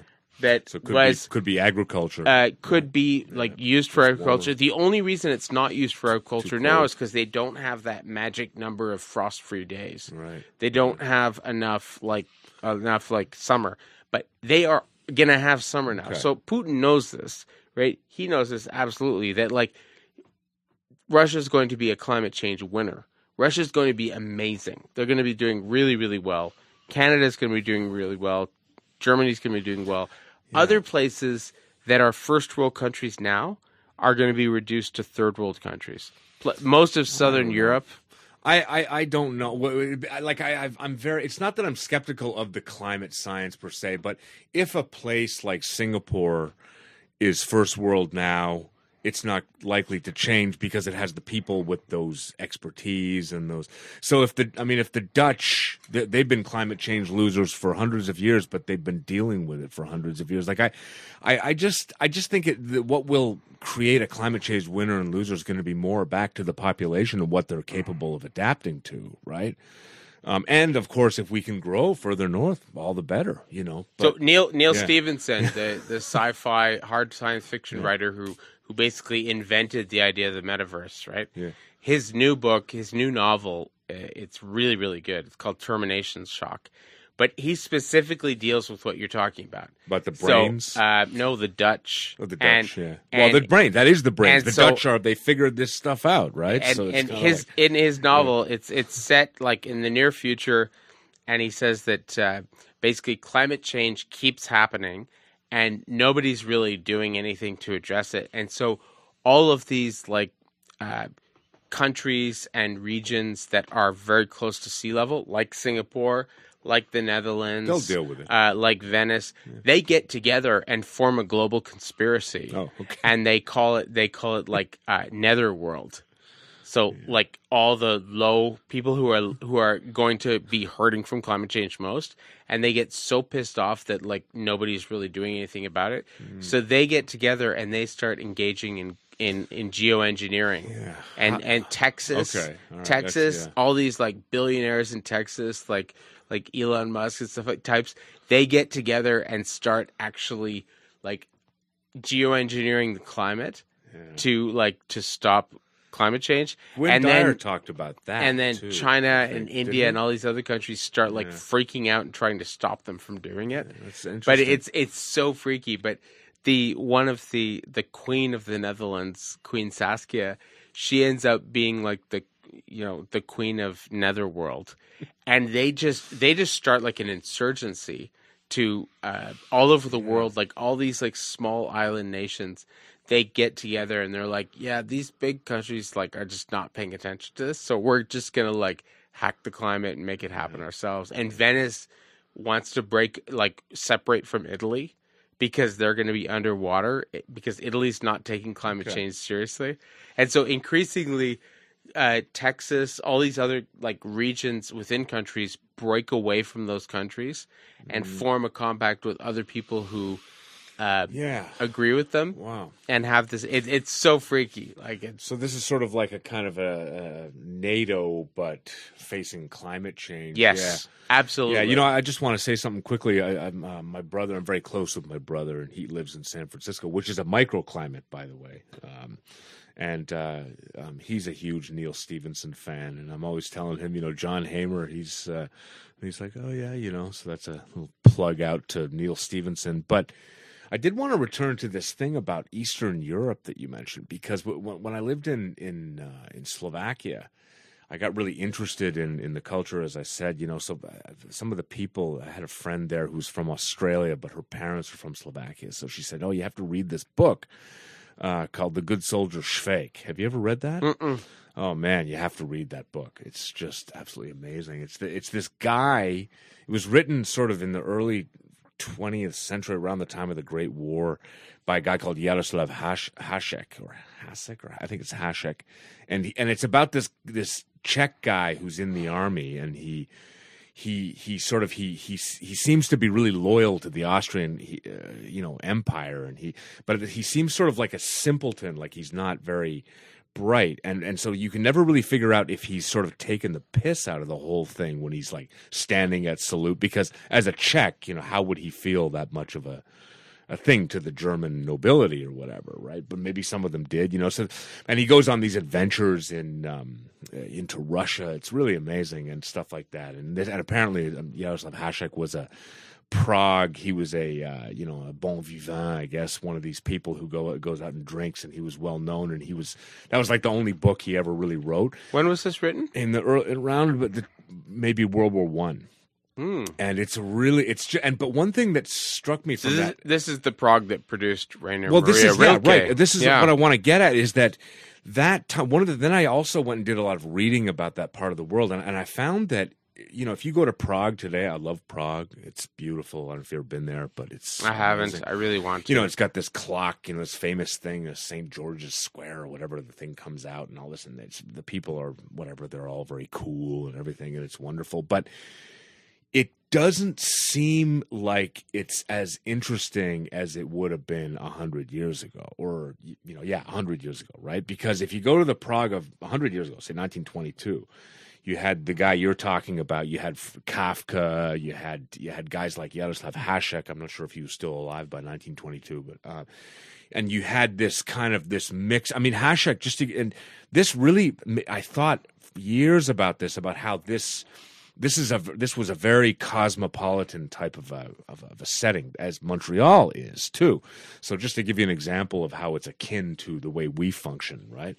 Um, so if you're reading the original Czech Hasek, you know he'll put in passages, uh, he'll, like he'll put in things that, you know, when he goes and talks to the landlady or something, he'll he'll just start writing in German because everybody speaks German, right? You know, and so the same way that um, uh, shout out to my friend John Wolfrey who published uh, East of the Big Q, uh, a book about being queer in Montreal.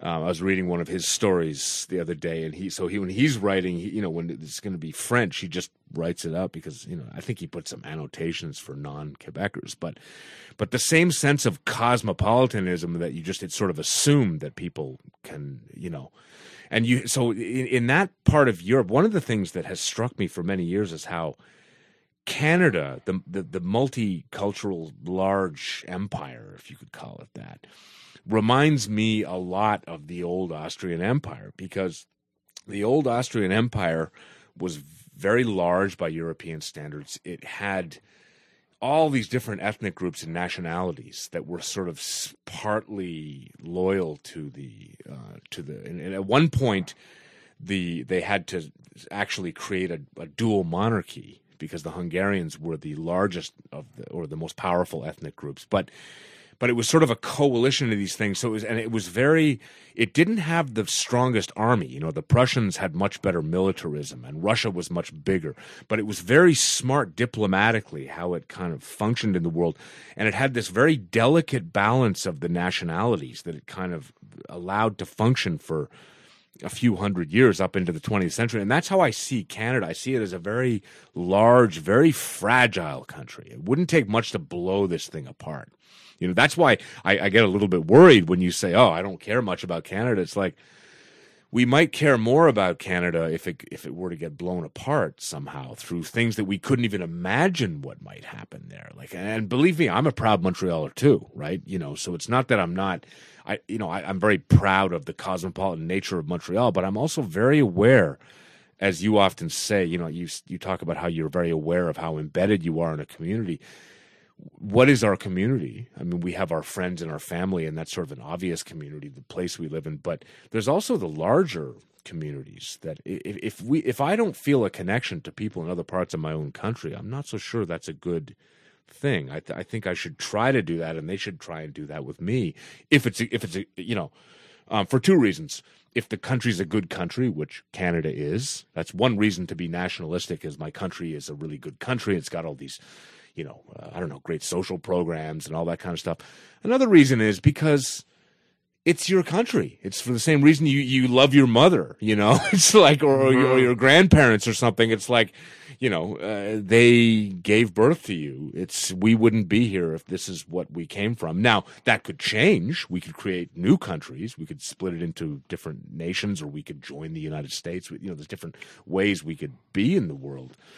But, um, you know, when when I think about, you know, it reminds me of the, um, you know, that there's that great tweet by Jonathan Kay. You ever seen that? Where, I'm not sure if he wrote an article. It was all about how in a hundred years, you know, maybe the, I, I, wish I could quote it exactly, but you could imagine in a hundred years if British Columbia is sort of a, um, a wailing wall of uh, guilt towards the native population and, or something like I forget how he phrased it, but he said, "I know something called Quebec will still exist," you know. So you think this is something? I mean, we're going through the, all these, uh, you know, these um, truth and reconciliation things to do with the residential schools, which I think is really important, right? But we you know because i mean it's an appalling history right if you mm-hmm. the more i learn about it the more um, how do I put this? It's just so malevolent and awful. The stuff that I'm learning about that you know um, that I can be sure is true. You know the solid sources. It's really bad. You know, however, how much guilt should I feel? Because I should feel some as a as a Canadian. Can I sustain before I just dissolve into into it, right? Before I have to say, you know what, it's it's it's also a good country, and we also we have to have a kind of um, national mythology where we do ignore some things and emphasize the. We have to kind of brainwash ourselves because any nation, no matter what it is, even if it's a small one, is partly a sort of fictional construction. Anything more than a few hundred people around you is going to be fictionally. Even you, if you say, "Oh, I'm a proud Montrealer," you know, there's like four million people in the Montreal area. Like, you can't possibly know even a tiny fraction of them to to a point where you would want to die for that person, right? So you, I, I think, I think you have. This is a long way of saying that. Um, the old the the Austria of the hundred years ago was fragile, and it did get blown apart through and, and, it didn't make it and then there were all these other changes and then the multi-ethnic states that were created were eventually blown apart again from mostly from external forces now i don't foresee how there could be such incredibly disjarring things to happen in this country right i couldn't imagine that right now but that doesn't mean they couldn't occur right? I don't know. But just to say that this is a very fragile country, very cosmopolitan, fragile country that uh, you know that I think that we should think about that, and that might sound maybe a little paranoid. no, know, that was know. actually like a very yeah. beautiful monologue. That was amazing. oh, okay. Yeah. Uh, no, I I, nice. I think that's I think that's you know I think countries are maintained by those sorts those sorts of things, those kinds of loyalties.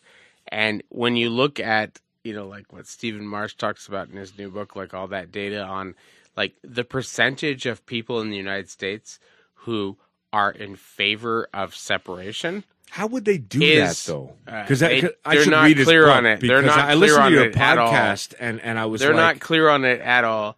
Uh, that makes me think it's, it's, not that likely. It's it's very disjointed right? and it's yeah. very but there's definitely something like there's def- definitely something going on. That's true. And I don't yeah, think that kind of laissez-faire thing um, can last for long. Like mm. one of the things that I always found, like when when my kids were young, one of the things I always noticed that was very different between uh, we we traveled. We lived in, in Paris at one point for a while, and we we we traveled in different places.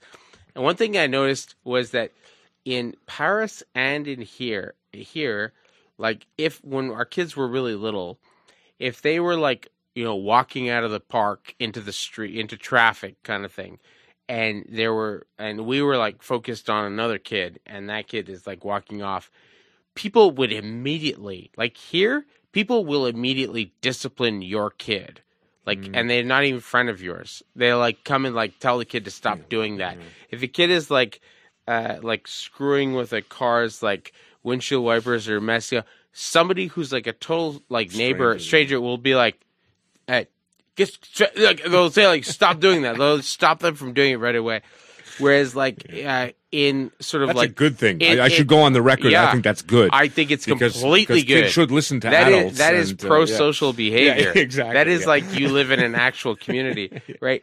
And people like on my street, if somebody is you know sick or old or you know they don't have they're not like in good health or something's wrong with them, people will on my street like here in Montreal will automatically go and like like like shovel their walk and do the shoveling for them without even asking. It's just like it's not done. Well, I'll do it for you. Like people when they can't get out of their car out from the snow, people who don't yeah, even know yeah. them will come and like the help is, them. Is, is, is a help uniter. Them, of, help them uh, like yeah. dig them out of the snow, and then help them push them out. And they won't wait for a thank you or anything. They just, just walk away after it's done, right? That's community. Like people, I've had that so many times when like my kids were young and when I was, I, I ran a day, day camp with my wife for years, and like when kids would like wander off, immediately people would like like stop them mm. and would like yell at them. You know, a stranger's kid, right? In, so what, so in the, English Canada yeah, right. and in blue blue Blue, state. America, Right. people don't do that Yeah. because they're afraid of being like called like a child molester or something. They just stay. They have a totally kind of like libertarian, like, hey, like it's not my, eh, it's bumbo job. Like, like it's not my fault. I, it's not my responsibility, and I don't want to get in trouble. Yes, he's beating up his girlfriend, but I'm not going to say anything. Like here, people stick their nose in your business, like, but in a good way. It's like it's a in a pro social way. Like they they have a sense of community, and I love that. And I think you know what what Jonathan Kay and Jonathan Kay he's been on the podcast No, many times, and we've talked about this many times. He believes this too that like you have to have a sense of uh, a new, like Yeah, an mm, us. yeah. You have to have a sense of like us, and that I have a responsibility to other people. If it's That, just that's everything I'm trying to talk about here. Yeah. In some senses, I think. Apologies for interrupting. Yeah, I yeah. feel like that's. no, yeah, Yeah. Well, shoot, I mean, that, that's that's uh, what I'm trying to say is that again, I'd- like if I look into you know to, to people's eyes, and because I sometimes I was even even when, this past time I came up with this idea, I would say to them, I'd say, well, so your parents were immigrants, and sometimes they say, yeah. Sometimes they'd say, oh, well, my father was you know born uh, abroad and my mother was born here. Then I would say to them, well. In reality, we are basically identical. My mother was an immigrant. My father was native born, and I'm born here. So, so I, I and, and and I also, you know, I say like if, if there's something that bonds us, right? If and and it's, I mean, if you have a society where you you want people to be free to choose, you know, so people can choose to what what they want to do, because freedom is a really important thing, and then you also have an idea that if you're born there, uh, you're a you're automatically a citizen. You is there a risk that that I mean you're calling it libertarianism, right? I'm, I'm not sure that's the most appropriate uh, use of the term, but I don't know. I'm not a libertarian myself, but at what point does that start to lead to a um, you know Canada's like a hotel, right? And so I'm in my room and you're in your room and you know people are you know you and I we're friends so you know we would help each other out and all that but we don't bother with you know the, the people down the hall or whatever they're doing their thing. At what point does that become this is I don't know the answer to that question. Well, I think the answer is going to You be very apparent in the next couple of years. Yeah. Because I think what Stephen Marche is saying is is absolutely right. He says like you know, one of the basic premises of his book, as written by a Canadian, is he says, look, the reason why the Canadian nation state exists is because of the first American Civil War. that's true So Yeah. the the whole reason we had Confederation was because they were all freaked out yeah the, this Yeah. giant, powerful country to the south of us Was had a crazy yeah. civil war. It was very violent. It killed six hundred and ten thousand people, and they uh, they thought, okay, in the face of this chaos and this like dangerous threat, we need to be united. So we Mm-hmm. need to get our shit together because like these people Mm-hmm. in the south are crazy and dangerous. So Confederation happened in Mm-hmm. 1867 very much in the shadow of the American Civil War. it's contemporaneous I mean they were doing it while the Civil War was on like Uh, all those no, no, no, no. They were right? doing it because yeah no, because of the American Civil Right. War. yeah It was specifically That's like, true, okay, yeah. we need to get our shit together because of this crazy threat to the south of us.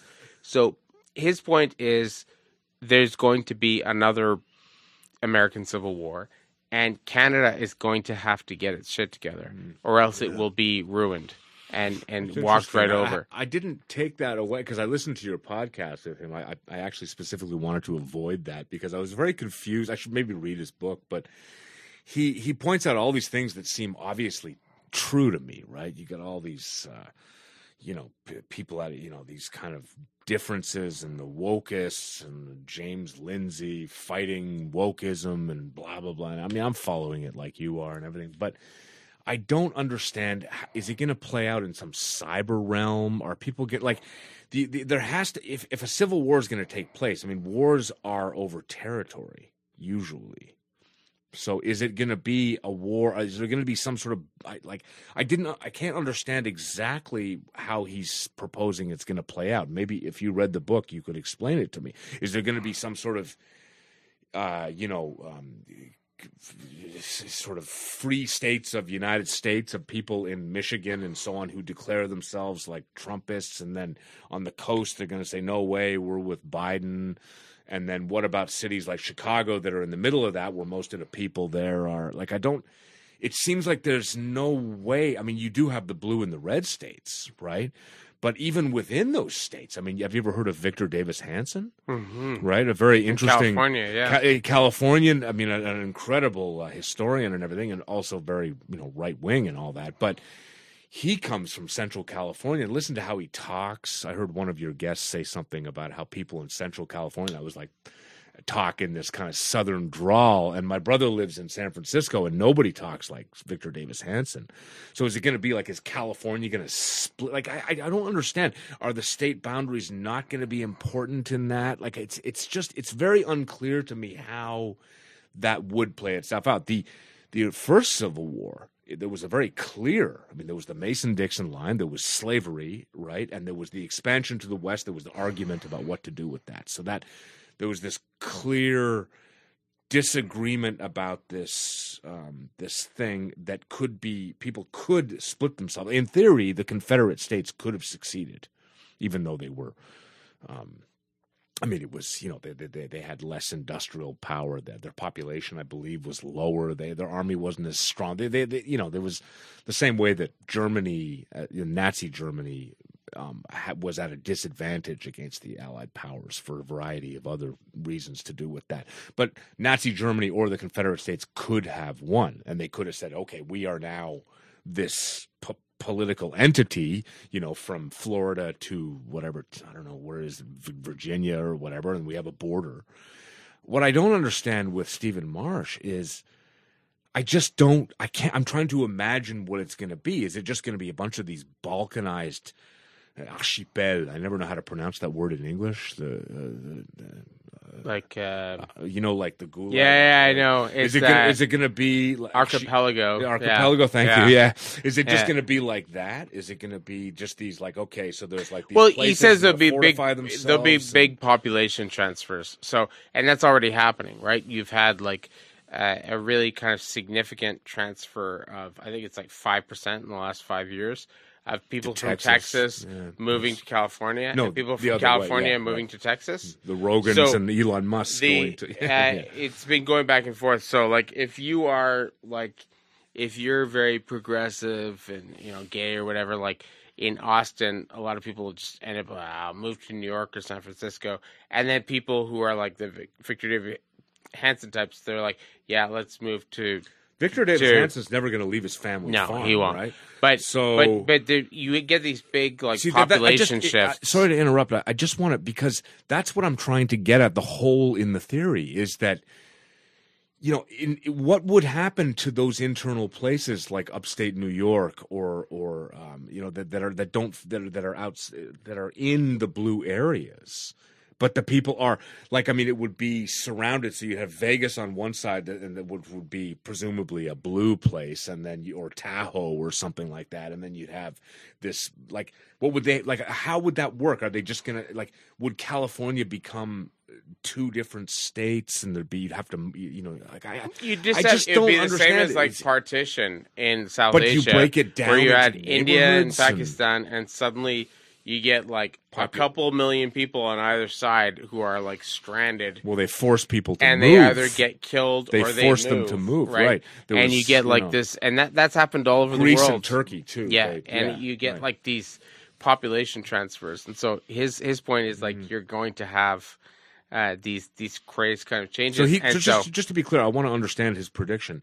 He's predicting something like what happened between Greece and Turkey or India and Pakistan, where there would be a border created, say, between California and um, I don't know Nevada or something, and then and there would be some sort of Victor Davis. They would show up at his house and say, "Look, you got to move to Nevada." You know, Not gotta- necessarily. Like, he, that, he thinks he know- thinks the he gives a number of scenarios, but he says probably what's going to happen with the states. It's going to turn into four countries. California is going to become a separate country. It will automatically right away become the richest country on planet Earth. Um, I want to return to that Texas, point in a minute. But Texas will become uh, a separate country. California and Texas will be fine, and then the rest of the United States will split roughly according to the old Mason Dixon line, and you'll have population transfers between the four. And How are those going to play out? Those popular. the North, Like uh, I mean, like, like what's going to happen if if someone is like a Trump guy and he's living in New York or something and he's got his or something like what what's going to happen to that guy? Is he just going to move to Texas or the so South. people will or they'll just be frustrated and live in this place that they don't probably like. not. They'll move. Like probably they'll move, and uh, you know, and they'll Donald Trump is a New Yorker, interestingly, and right? and so he I- says, you know, so what's going to happen is suddenly people are going to realize how much the federal system like benefited them mm-hmm. in various ways. so it'll flip So he says, like, you know, for instance, Texas, if you build a wall around Texas tomorrow, Texas will be fine. They have tons of food, tons of agriculture, you know, the agriculture, they have lots of tech. They they can they have lots of energy resources. They'll be fine. Texas can be a separate country and automatically be one of the top 10 richest countries on planet Earth. They'll be fine. California will be amazing. Um, the northern uh, the northern states together will be like kind of like sort of like the UK or Canada. Like they'll be fine, but they're not going to be especially dynamic and wealthy.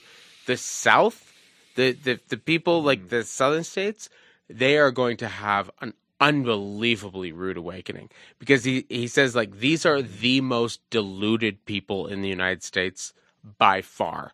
Like South Carolina is a giant welfare state, but they don't realize it. hold on a second. I wanted Like to ask. I they want to get, ask you something. they get, they Just- pay all yeah. of their their roads are paved, their buildings work, their industry because they get massive transfer payments have- from the federal government. Does that exist? Because I mean, he said that during the. Is that true? It's Canada has a true. system of transfer payments between provinces. the. United States has I've a never massive, heard of that. On they the have a massive system of transfer payments.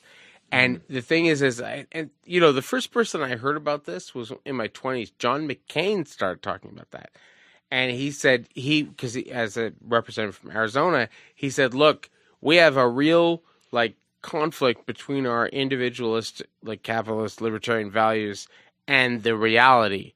The reality is, right now, we are a welfare state." we are like one of those you know western european countries during the marshall plan in the 50s we are the only reason we exist at the standard of living we have is because we are having our our lights are on because of people in New Jersey and New York and California who are mm-hmm. paying for our stuff right? We are deluded. We think that somehow like we're mm-hmm. these rugged individualists that are running we're not. We are like a kid a rich kid who's got his condo and his car paid by his dad and has all of his stuff paid, but somehow mm. imagines that he's like a rugged individualist. He's like, we need to start developing industry and stuff in Arizona so that we actually are what we think we are. Because right now we're not. We are like deluded, like deluded rich kids who are like, see- daddy pays for everything. You, you see, with, and with South that- Carolina, all these Trumpy like red states in the South, they are so they're going to be fucking third world countries. No, but the thing is, Overnight. the, thing is, the people who voted for Trump. You see, this is this theory. th- There's, there's so many holes with that. The people who voted for Trump. I mean, the, the, in 2016, not in 2020. It's a very different story. I don't want to get into that, but the kind of disenfranchised people in Ohio, they're already living in a kind of third world. They're they've already seen all their fat. You know, they're, they're you know they're all addicted to you know all that kind of stuff. Opioids all stuff. that like that. That's already the case for them. So I like. I mean, it would maybe, would it get worse? Maybe. It also assumes that people. The theory there is somehow that there's first of all that government directs the economy in such a way. So just I wanted to return to this thing about California. So I remember years many years ago, uh, I learned that fact that if California became an independent country, it'd be the world's fifth largest economy immediately, and all this. And it was one of those things that I, I hear, and I'm like, oh, kind of like the thing about I was telling you about the 80 20 thing that when you first hear it, you go, oh boy, that. And then when you think about it, you start to think, hmm. And there's one of the problems, again, going back to the 80 20 thing, is why is California so advanced? Now, um, partly there are some things that could exist under any circumstances, like the movie industry, right? For sure.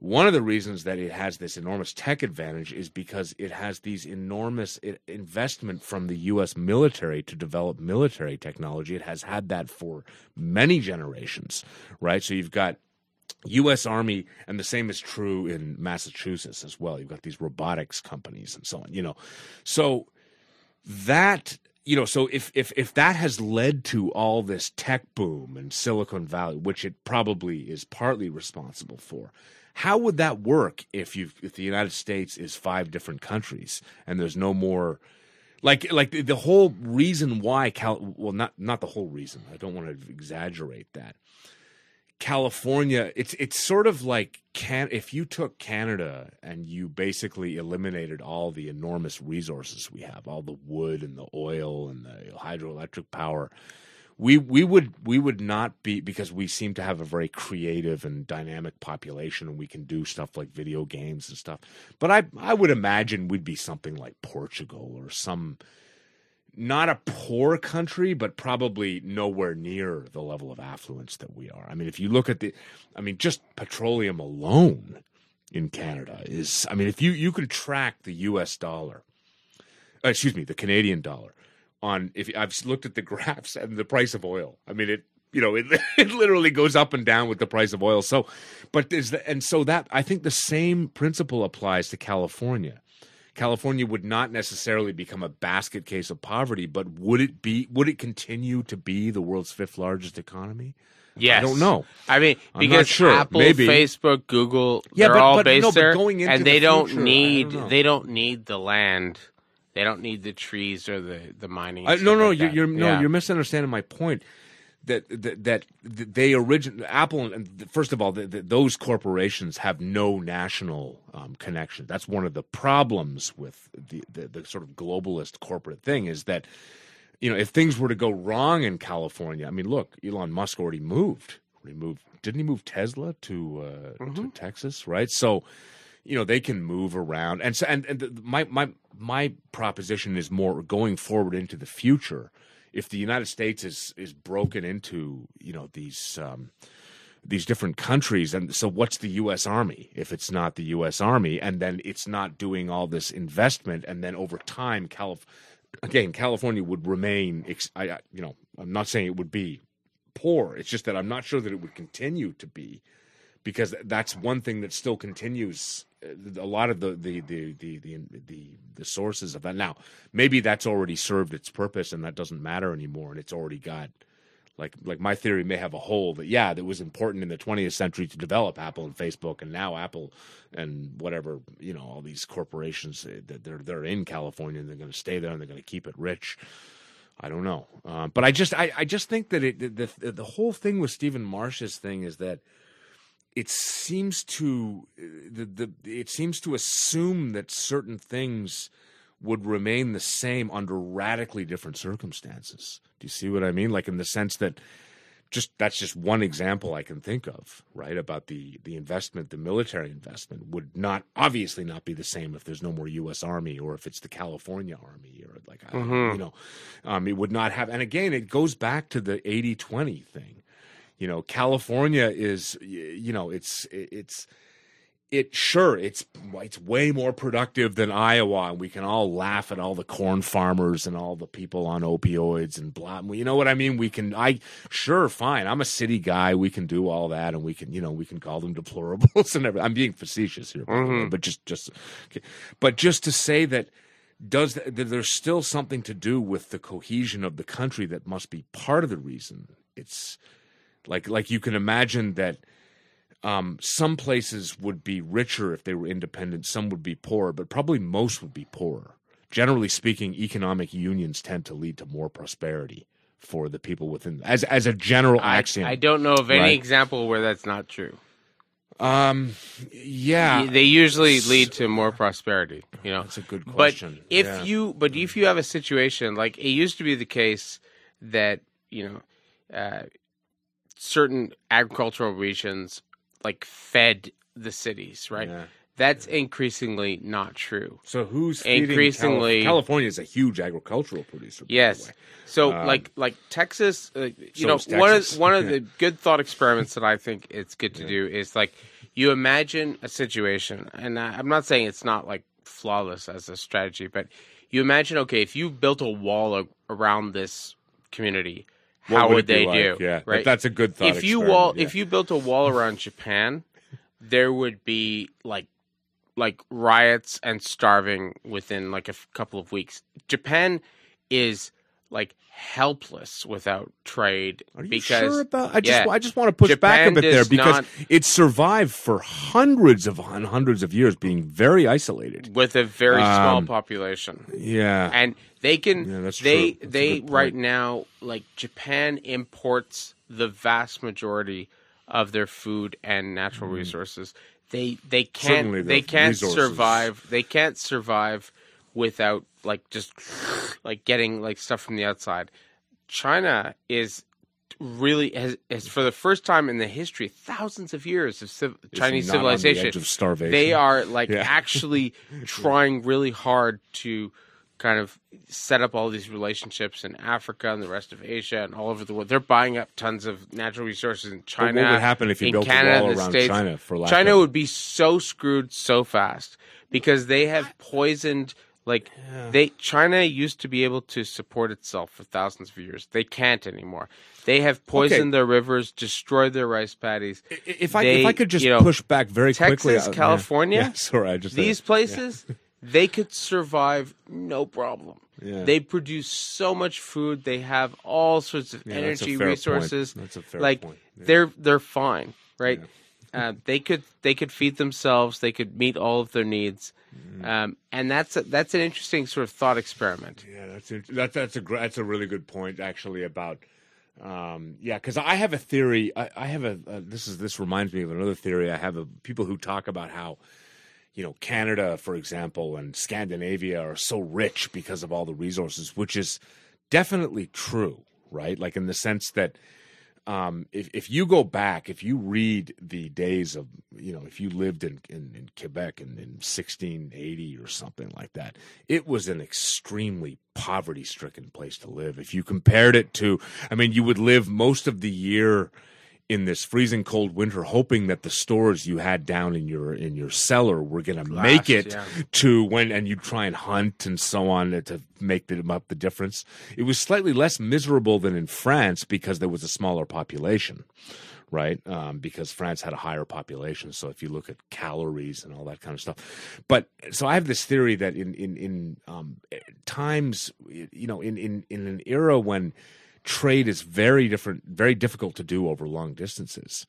Countries that are temperate or hot, the population is more likely to be to live. I wouldn't say luxurious, but you know, you, you can you can have fresh fruit year round. You can you know you don't.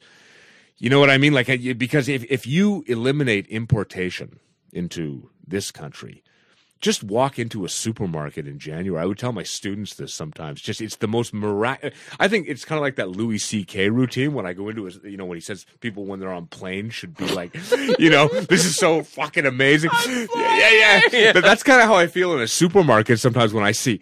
And I always like to look, where does this thing come from? It comes from fucking El Salvador or the Dominican Republic. Th- think of how far away that is, and it's a fresh, like it's like somebody picked it off a tree like a day ago or two, whatever. And so, like, we would be very, if you take your analogy here, this, uh, this, uh, you know, this. Uh, so what that means is, okay, so we live in a globally integrated world, generally speaking, despite all these nationalists.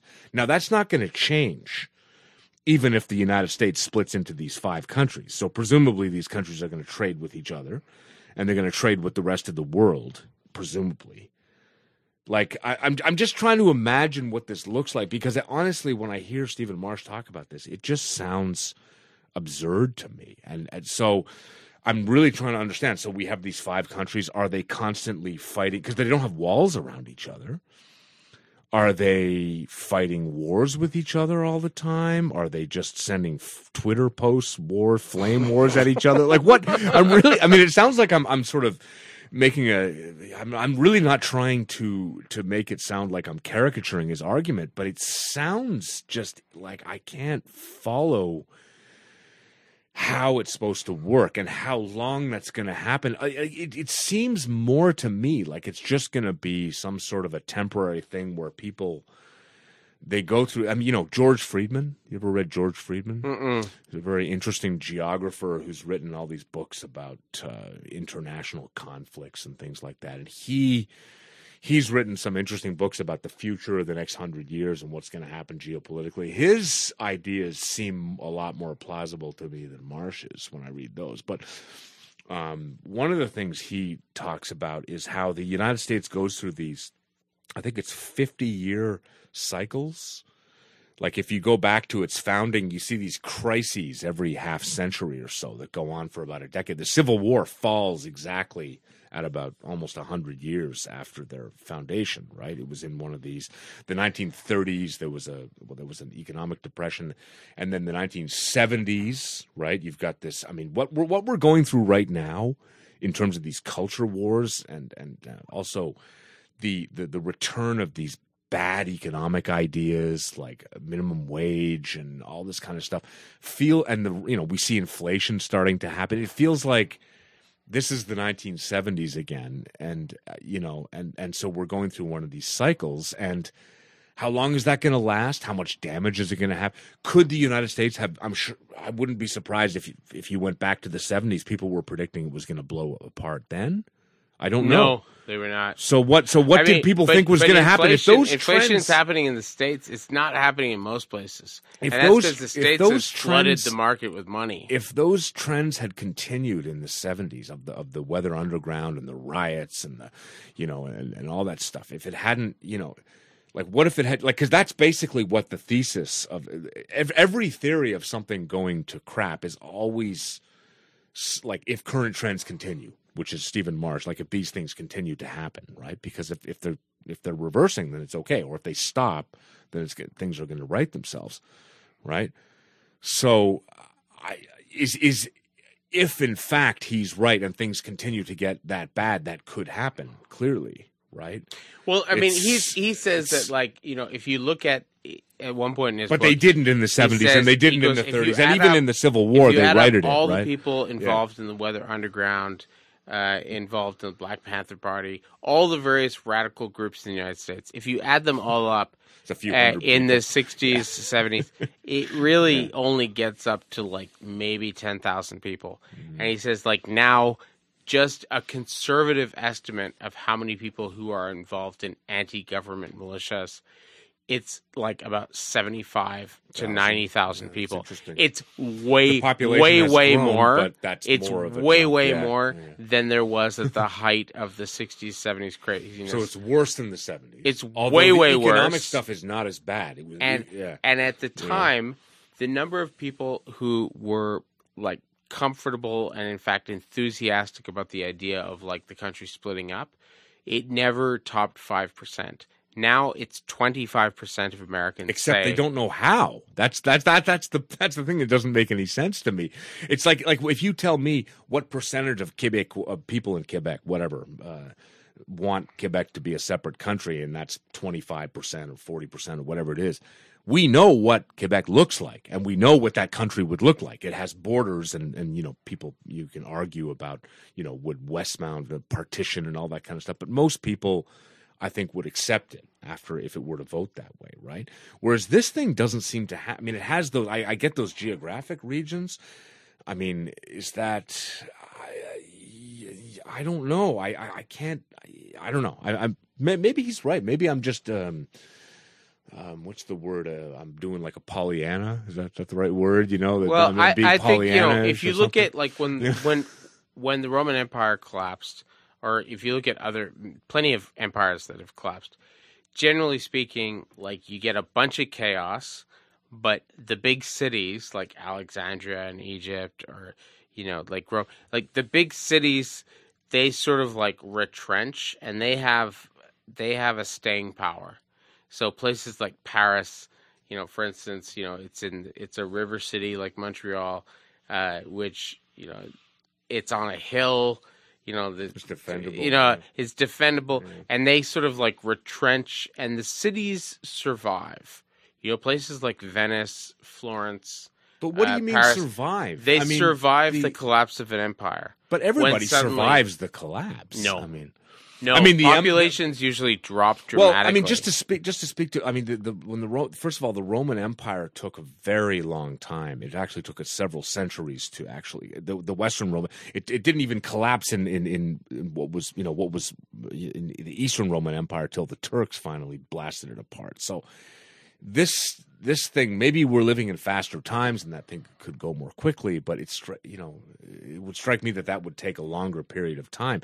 The other thing just to return to george friedman is he points out in lo- in lots of his works how people have been predicting this collapse of the united states literally right back to when it was founded. I mean that you know i mean it was right there's there's always been an anxiety among uh, uh, american intellectuals and their defense experts and everybody that uh, this is it. You know even if you even when the height of american power in in in, in the 1950s when when you, you had the United States was fifty percent of the world's GDP and Japan and Germany were in ruins and all this. Even then you go back and you read these things and they're like, Oh my god, the Soviet like this is gonna be the end. They're gonna you know, right? And so you think and you wonder too, going back to your theory about um, uh, you know, you need a nut of wackos to maintain a, uh, a nut of it could be that it's uh, the reason it's been able to survive and grow and be so successful is is that fear that sense of anxiety motivates the, the country into. And so why would that not rally itself now at some point? Like why would that Um, why is this different from 1950 from 1850 from you know i, I don't know. Well, i mean it's, if, if it it's is I- I- you know, different. I mean, I'll, I'll give Stephen Marche's a, a answer, and he basically says that the difference is that, uh, for instance, if you take American president as a a occupation, and you list it as an occupation, it's the most dangerous occupation in the United States. It's more dangerous than deep sea fishermen, than like lumberjack, than like, like I mean, and police has been police since, uh, whine like crazy in the states about oh we do such a difficult job. They actually don't. Like the the chances of you dying in the line of duty as a cop, you're way down in the 30s and 40s on the list. Firefighters are way higher than cops. that's interesting But yeah. d- by far the most difficult. it's a small it- it's a small a small uh, yeah, it's sample a small size sample so size, but you have but 45 of presidents, them or 46 one in of them. eleven American presidents has been assassinated. and how many have attempted reagan they attempted Like many more have been attempted. they're So- also left-handed did you know that Yeah, There- there- there's- I 'cause heard I'm that, left-handed, yeah. so I'm I always I'm very proud of being Yeah. left-handed. That's a weird thing to be proud of. fucking But freak. Yeah, Yeah. But, like, the So, uh, like, but they they totally like, and so he says uh, actually the big difference now is that throughout American history, even with like Lincoln during you know like right after the Civil War, people had national mourning. Like whenever this an American president attempted to be assassinated or assassinated, it like had this national mourning, and he said that is one of the big differences now. That if there hasn't been an assassination. He goes, if like Trump was assassinated, half the country would have been happy. I- and he goes, now yeah. if Biden was assassinated, half the country would be happy. He said, this Just- is a massive change I- I'm just because for yeah. most of American history, mm, like Maybe. if when the president, everybody like put down their partisan hat and was super sad, like people who didn't vote for Kennedy and hated Kennedy were incredibly sad.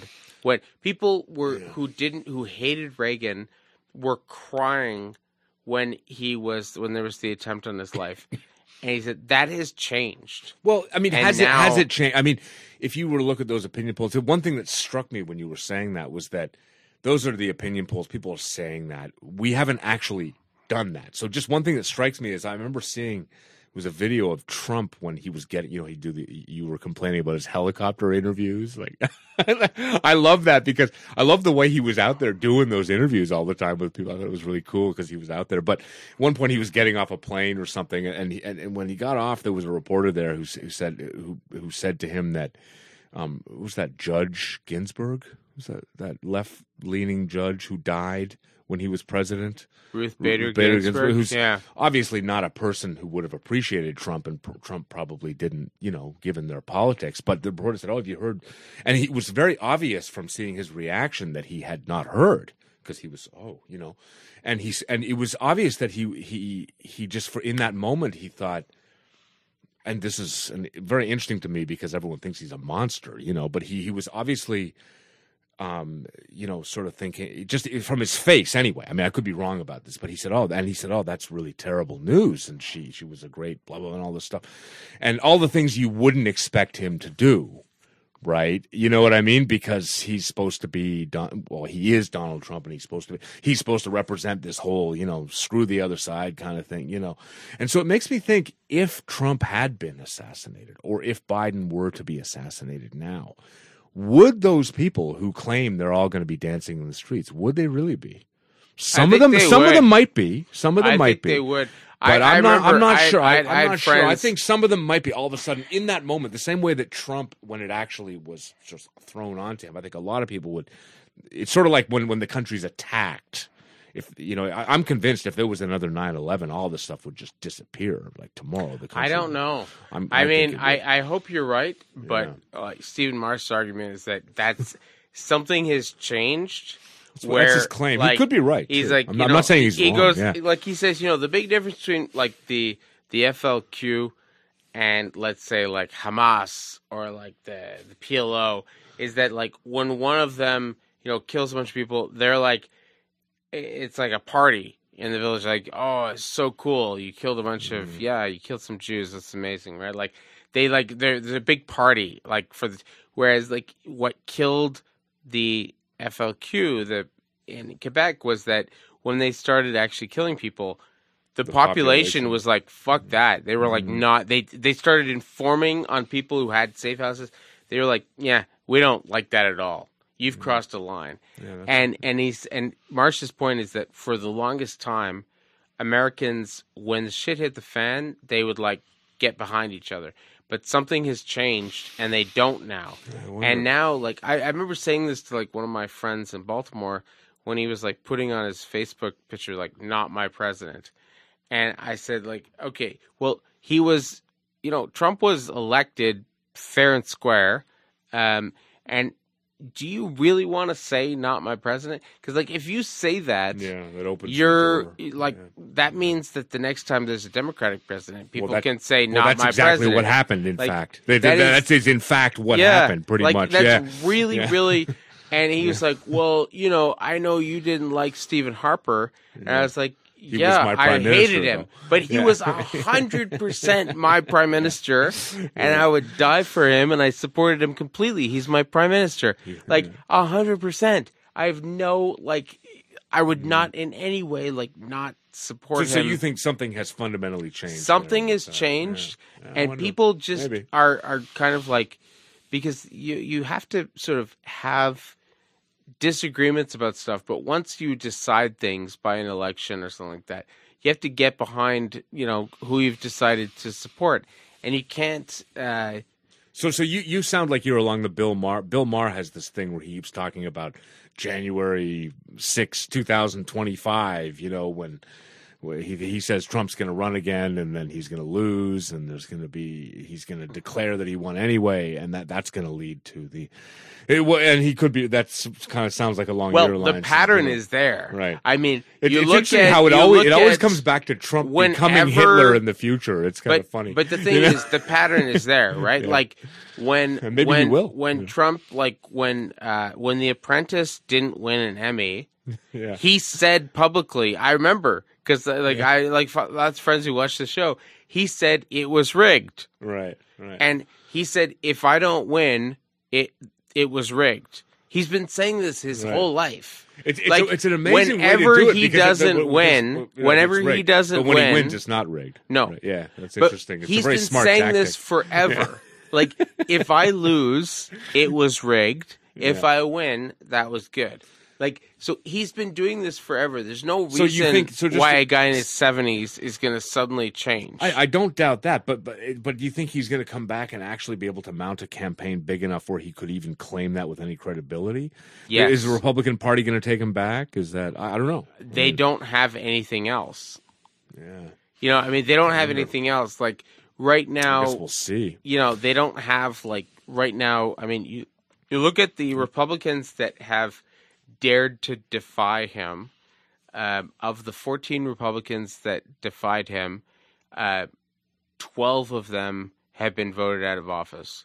So that's a pretty good batting average. Like they've they've primaried those people and got rid of say them. vote out of their whatever their I don't know. They've been people are. primaried out of their positions. but that means and now they they're lost trying to do that to in the- Cheney. in the, constituency. Like, did you see their announcement today? No, I didn't Like, know. oh my god, it's like absolutely insane. Yeah. Like they basically have said any Republican who like in any way challenges the idea that Trump actually won the election and like they have to be we have to throw all of our resources behind ruining them. And this was I mean there was an announcement today like and it was all But I like, thought, I mean, isn't he excommunicated from? I don't really understand. how- absolutely not. So he's, They- he's still he's still a member of the Republican Party. They are he Okay. has like I just because he's not on Twitter anymore. I like it's sort of like because he they kicked him off. Yeah, like I, I have a friend of mine who follows him, and he's a big Trump. Uh, he's a younger guy who uh, was a former student of mine, and he was showing me all these videos on the internet. I was like, I thought that guy was gone. You know, like I don't, I don't, know, I don't follow that that that much, but I just, I, I don't know. I mean, I'm just not sure how to imagine that would be. But uh, yeah, I don't know. I don't know. I'm, Yeah, but if it yeah. if all this breaks up, we're going to have a very strange situation up here in Montreal because like Canada is is going to be thrown into because right now, I mean, like it's like eighty percent of our trade is with the United States. So if the United States becomes a basket case, yeah. uh, we're not going to be able to like we're going to be you know in a lot of trouble. We're going to have to figure out how we you know how we do things. But Well, uh, I mean that you know that uh, we've done it before. Although, we, yeah, you can't really. I'm trying to think. There's no historical analogy for that because the entire entire history we had another protector. Now we've got them. So if we don't have that, like the the, the we have a strange relationship with the United States because we effectively we allowed them to take over our, the role. We don't have our military is not strong enough to um, to really defend ourselves now, uh, and we haven't taken. My brother has this really interesting theory that even if you're a small country and you're next to a more powerful country, you should not say to yourself, "Oh, well, then just let them protect us," and like we do. That's what we do. Let them protect us, you know, and then we'll take all the money and put it in welfare programs and all that kind of stuff. What you should do is you should say, "We're going to build up our army and be strong, the same way the Taiwanese do." And uh, in the some Finns or the Israelis. yeah, the Finns, yeah. the Israelis are a really good example where, in other words, basically you're going to send the signal that, okay, we know that you guys are bigger and more powerful than us and that you'll probably get the better of us in a fight, but it's you're not going to have a good time. Yeah, we're like It's- a fucking it- rattlesnake. We're, yeah, we're we're going to take you know we Step we, on us, ste- don't yeah. tread on me. We we we, we, Yeah. know, we know we know that okay if if a hundred of you step on us, eventually you're gonna you're gonna crush us. But We'll in the all. meantime, a lot of you guys are gonna be you know, and that's and that's something that I kind of respect. I really respect the Israelis for that, and Yeah. and I don't see how. I mean, I like first of all, this raises the question then of uh, Stephen Marche doesn't. I don't know if he talks about this, but what exactly would this returns to the article about the defense arrangement? Right? It's everything goes back to defense, in my view. When you're talking about countries existing, everything because that's. I mean, what is a country if it, if it, if it can't defend itself Like or I would love seek? to have, you know, I would love to have like a you know compulsory military service. Really? They have it. Yeah. Really? Like they Yeah. have in Singapore, Finland, Israel. I think we should have compulsory military service. And we should we can use it for other things, but for exactly the reason you're talking about. I think we, should have a be- professional army for the record. we should have we should have like uh, an ability to and i know both Swiss, of my Swiss are another yeah example. like i know compulsory- yeah. both my my my daughter and my son are both uh, Yeah. absolutely willing to like join such a thing and participate in it, and like you know are ready to drop bombs on people who try and like Yeah. you know hurt us. So I think like yeah, I think we should have compulsory military service, and I think it has it's it's nothing but like a benefit, just so that we you know like you look at like Finland. Russia They, is they this beat, I know, and the. Finns won. And- it's like and- the coolest story ever. The Finns like- beat the Russian army. Yeah, it's like, numerous times, know, three times, yeah. right? So, It's like, like, and they and the Russians are like, yeah, don't fuck with them. Like, yes, we could beat them if we want to, but man, would they It would- hurt us would- like crazy? it would take so much, so many resources. We're not. It's not worth it. it's not worth it. yeah. Yeah. and the same thing with like with with Indonesia and Malaysia, and they don't want to mess with Singapore. Singapore has like this massive like you know conscript Mm. army, like they. And I think it would be good if we did that. I lived in South Korea, and South Korea does have. It's not. People think, oh well, it's because of the Americans. You know, if, if they have a very powerful army, they have twenty. I remember when I lived there, it was twenty-two months of service for all. Um, I believe it's probably males, um, which is a long time when you're, you know, nineteen, right? You're going to be in the army for two years.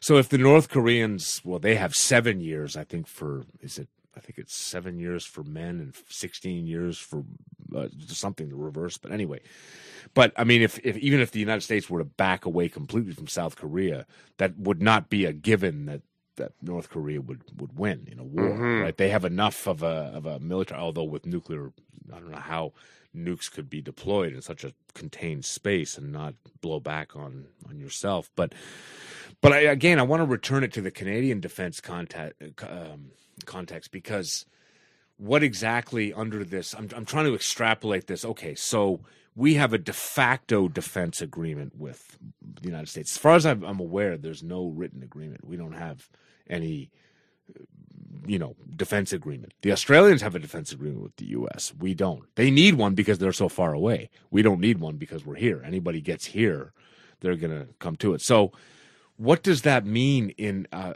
a situation where the United States is splitting into these different countries? Like, what is it going to turn more inward and turn into a civil war situation? We won't have to worry about it. Or is it somehow going to blow back on us in in some sort of a way? What, in other words, one way to ask the question would be, what were the concerns of John Macdonald and all the you know the the founders? Like, exactly what were they worried about?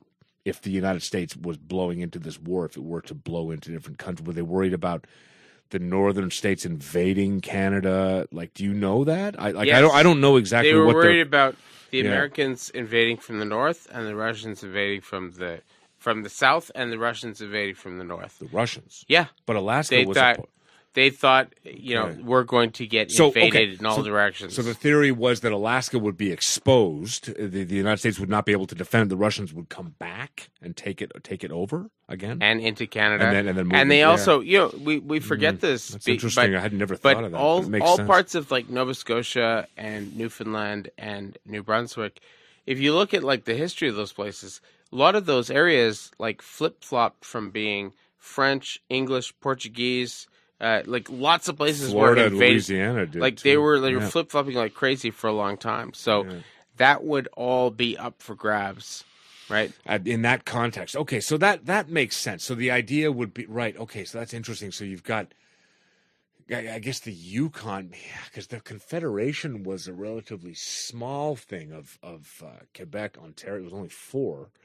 So I guess Macdonald understood that he was going to move across the continent at that point because, and so the theory was that, uh, that in some senses, the, the growth of Canada as a as a you know tr- trans uh, continental state is a defensive thing. It always, you know, the building of the railroad was it was a race to the west, right? Who was who was going to get, you know, were we going to get there with the troops and populate it and hold it, or or was it just going to be Americans coming across the border, basically, as I understand it? So the same same principle applies here. I can't understand how that applies in our context, like I in our in this the U.S. breaking up. I mean, I, if the United States were to turn into an inward, you know, kind of flailing around as the Stephen Marche is, I could imagine wars breaking out all over the place in other parts of the world. I mean, I, I can think of so many places where things could just devolve into. Uh, Well, it's happening right now. yeah, my brother's really worried. Speaking about, he's he was we were arguing about this today because I was more into this whole thing with the truckers, and he's saying, "Oh God, there's this thing going on in in the Ukraine," and so we're sort of discussing which one is more important, and um, the remain the Ukrainian one. So is that the is that the start of something? I don't really, you know. I mean, there's always something going on in the international sphere. I mean, Mhm. but what I mean is that if the United States were to turn into what Stephen Marche is talking about, I could imagine just uh, kind of total chaos constantly and places like Ukraine no longer existing, although war is happening for very long periods of time. I could imagine Taiwan and China fighting wars with each other and what how long it would take China to take over Taiwan. I don't know, but probably would be, you know.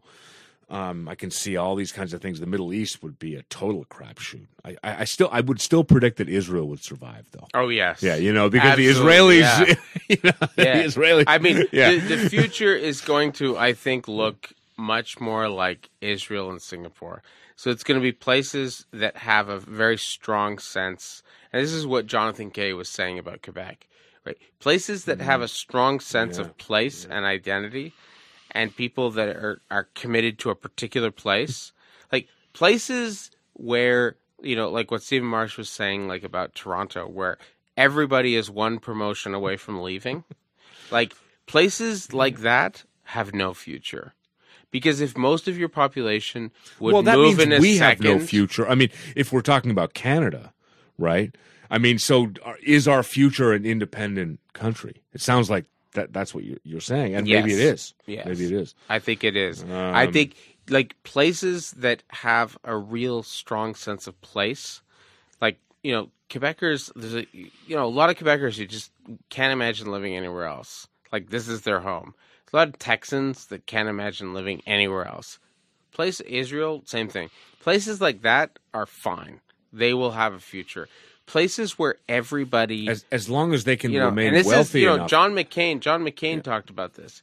He said, you know, I am really worried about the fact that like most of the people in Phoenix um, are like one promotion away from moving.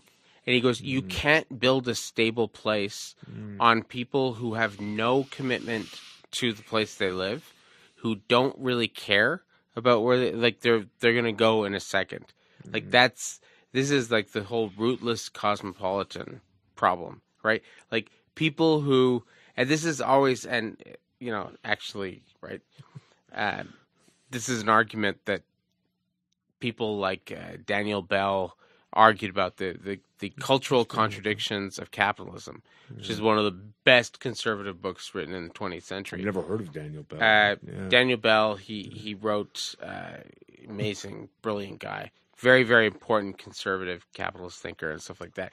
But he said that there's cultural co- contradictions at the heart of capitalism, and the fact that you're always just like prizing people and and systems who are willing to move wherever to find the new market and the new frontier, like that makes a lot of money but it ultimately ends up eating itself. It's like yeast, you know, consuming all of like the sugar inside a solution and eventually killing themselves. Like if you are constantly just willing to move anywhere, like you have no connection to anybody or anything, that may make you a very good capitalist, but it also means you have no future whatsoever. Because like eventually you're going to run out of frontiers and then what are you going to do? Like you don't mm. actually you're you're nothing. Like you have no connection to any tradition or any language or any place.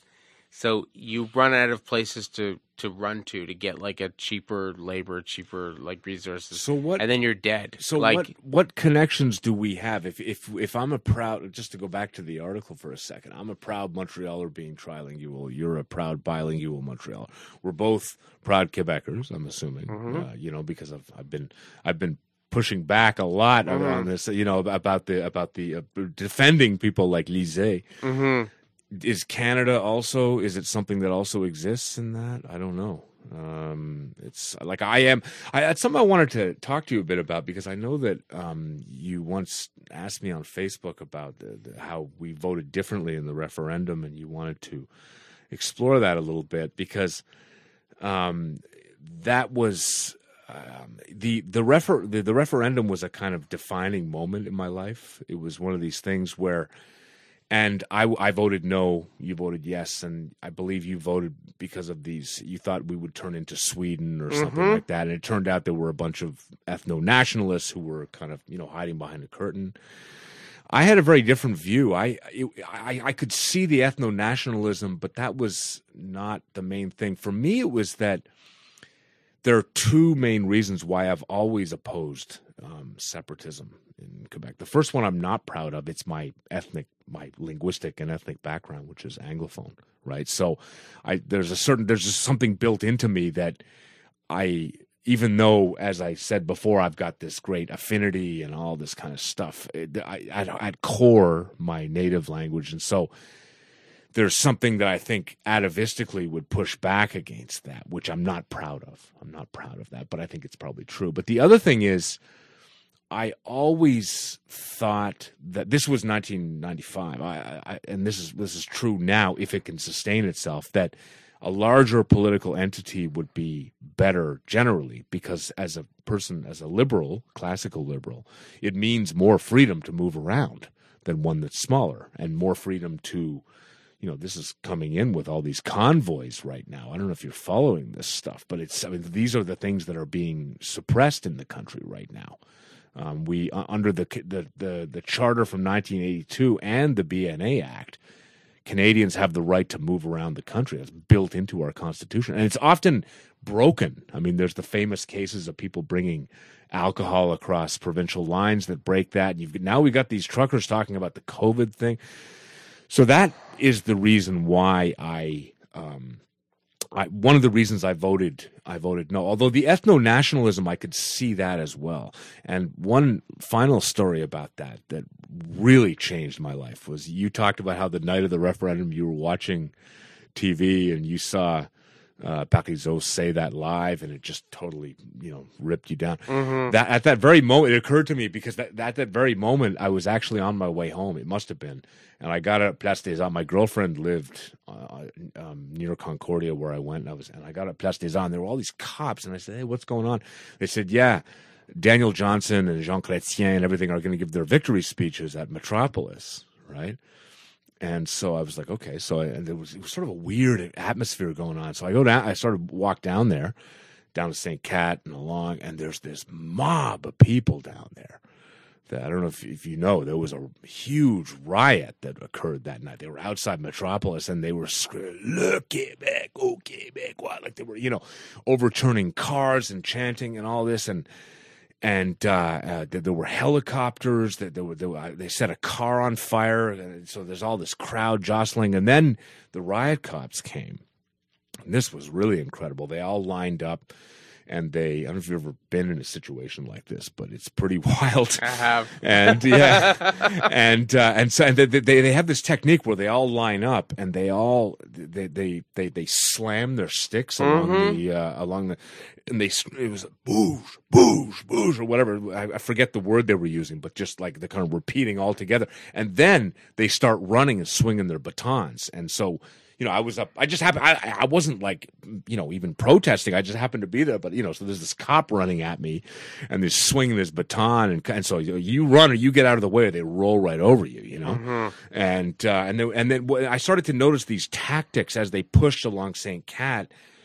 As they got to you know there's de Bullion or whatever the the small streets. eh, Whenever they got to a small street, they would push past the corner and then stop, and they would get as many. You I started to notice they were pushing as many people down the street to try and disperse the crowd. And then when we got to Berri, which is a big street and a big intersection there, there was a there was a big crowd, and this thing happened again. And I remember it was a very terrifying thing where there was a homeless guy who was just somehow there, and he was in between.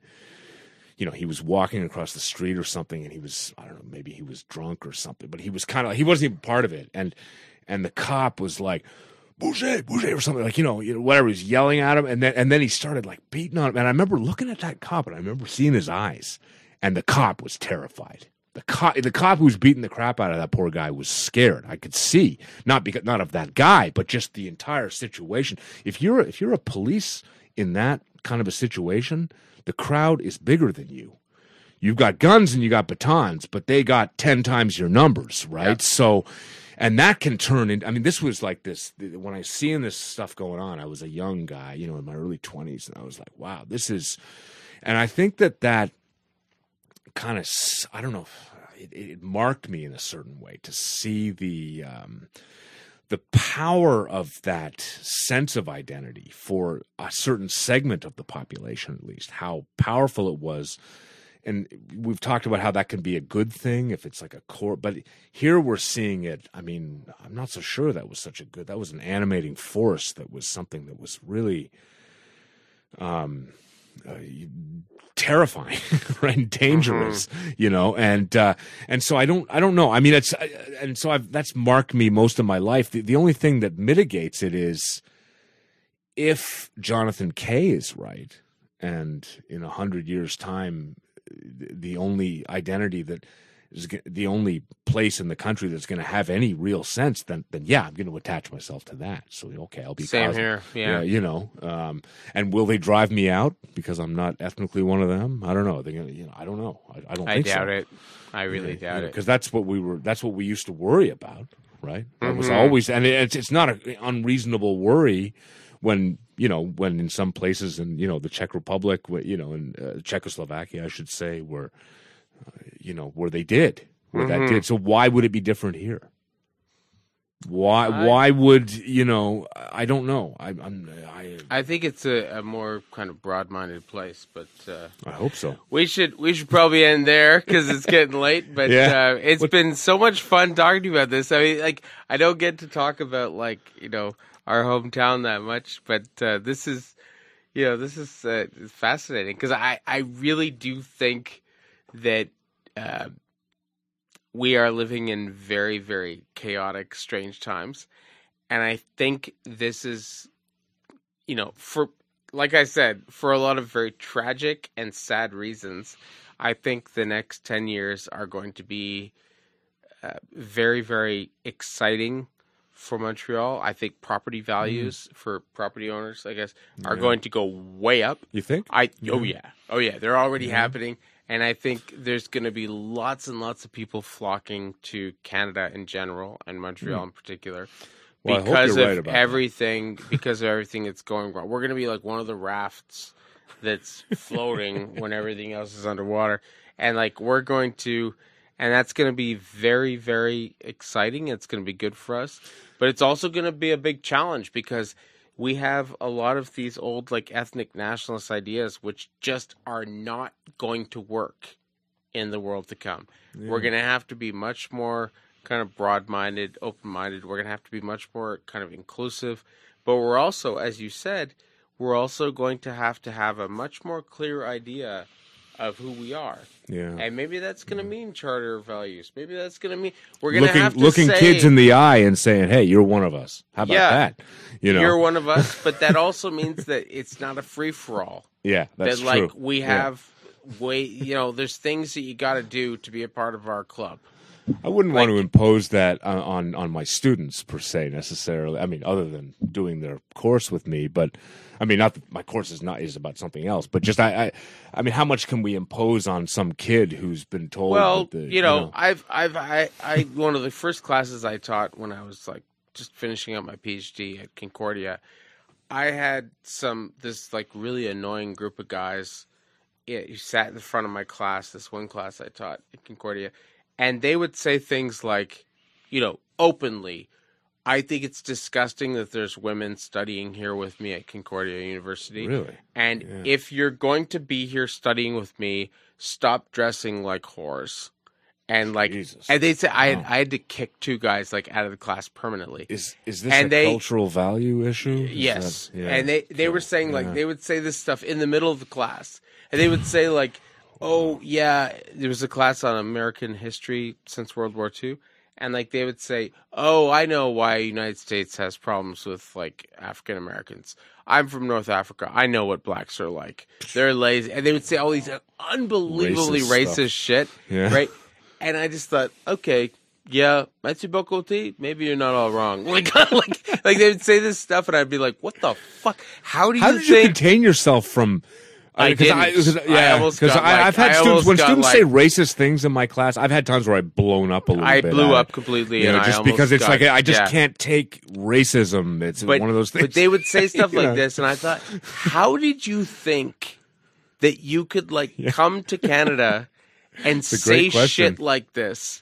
You know, like I would never think to like go to you know to Morocco Egypt or start Morocco saying, or "Stop going to the mosque or whatever." Yeah, yeah, yeah. I, yeah, I would yeah, never in a yeah. million years Yeah. think of going Yeah. to like one of those countries and saying shit like that. But these guys thought it was completely fine in the front of the entire class to say women shouldn't be studying here. I know why black people like really racist, sexist stuff. So yes, I think people are going to be moving here like crazy as climate refugees and escaping all these problems. But we are gonna have to have like some sort of clear idea of like, okay, this is how we do things here. Yeah. Like Yeah. you can't like no, we we actually do we're not like like a Trudeau anything goes like like no, you actually we actually do have like rules of the game. Um, I, I cover these in my culture and language class. I cover a lot of things about just the the you know um, I go back into slavery and then the anti-slavery movement b- cropped up in the UK and then it, to the United States and it spread around the world and it's an idea. It's just an I. You mentioned earlier how it was this stubborn.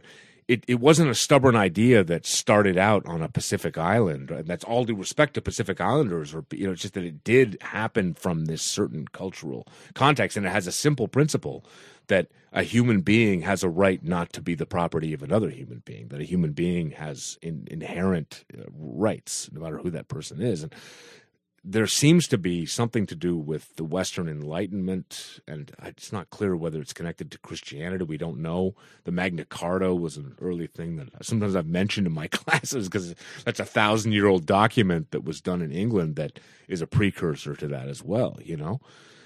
How much do we have to teach this? How much do we have to impose it? How much can we allow people to do what they want to do? Because part of the core, it's again, you get this weird contradiction you ha- if if you say we believe in freedom, which is individual freedom, then that has to allow for some people to go off and live in a community where maybe they they have I don't know misogyny and uh, something, right? I mean, like how much are we going to impose on? We have ethnic communities uh, here in Montreal who live in uh, almost like contained, you know, like Hasidic Jews, just for a, a simple example.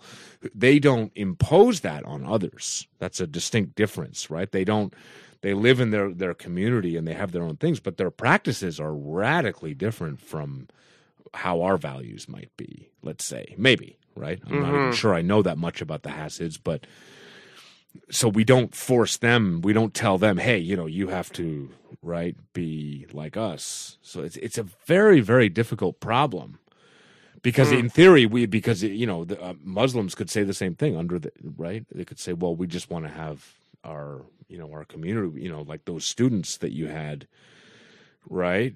Mhm. uh, they're, they're they're imposing that on your class so you can kick them out of your class. But then at, you know at what point like it's really really a complicated problem of knowing when you can intervene and tell somebody hey that's not correct here.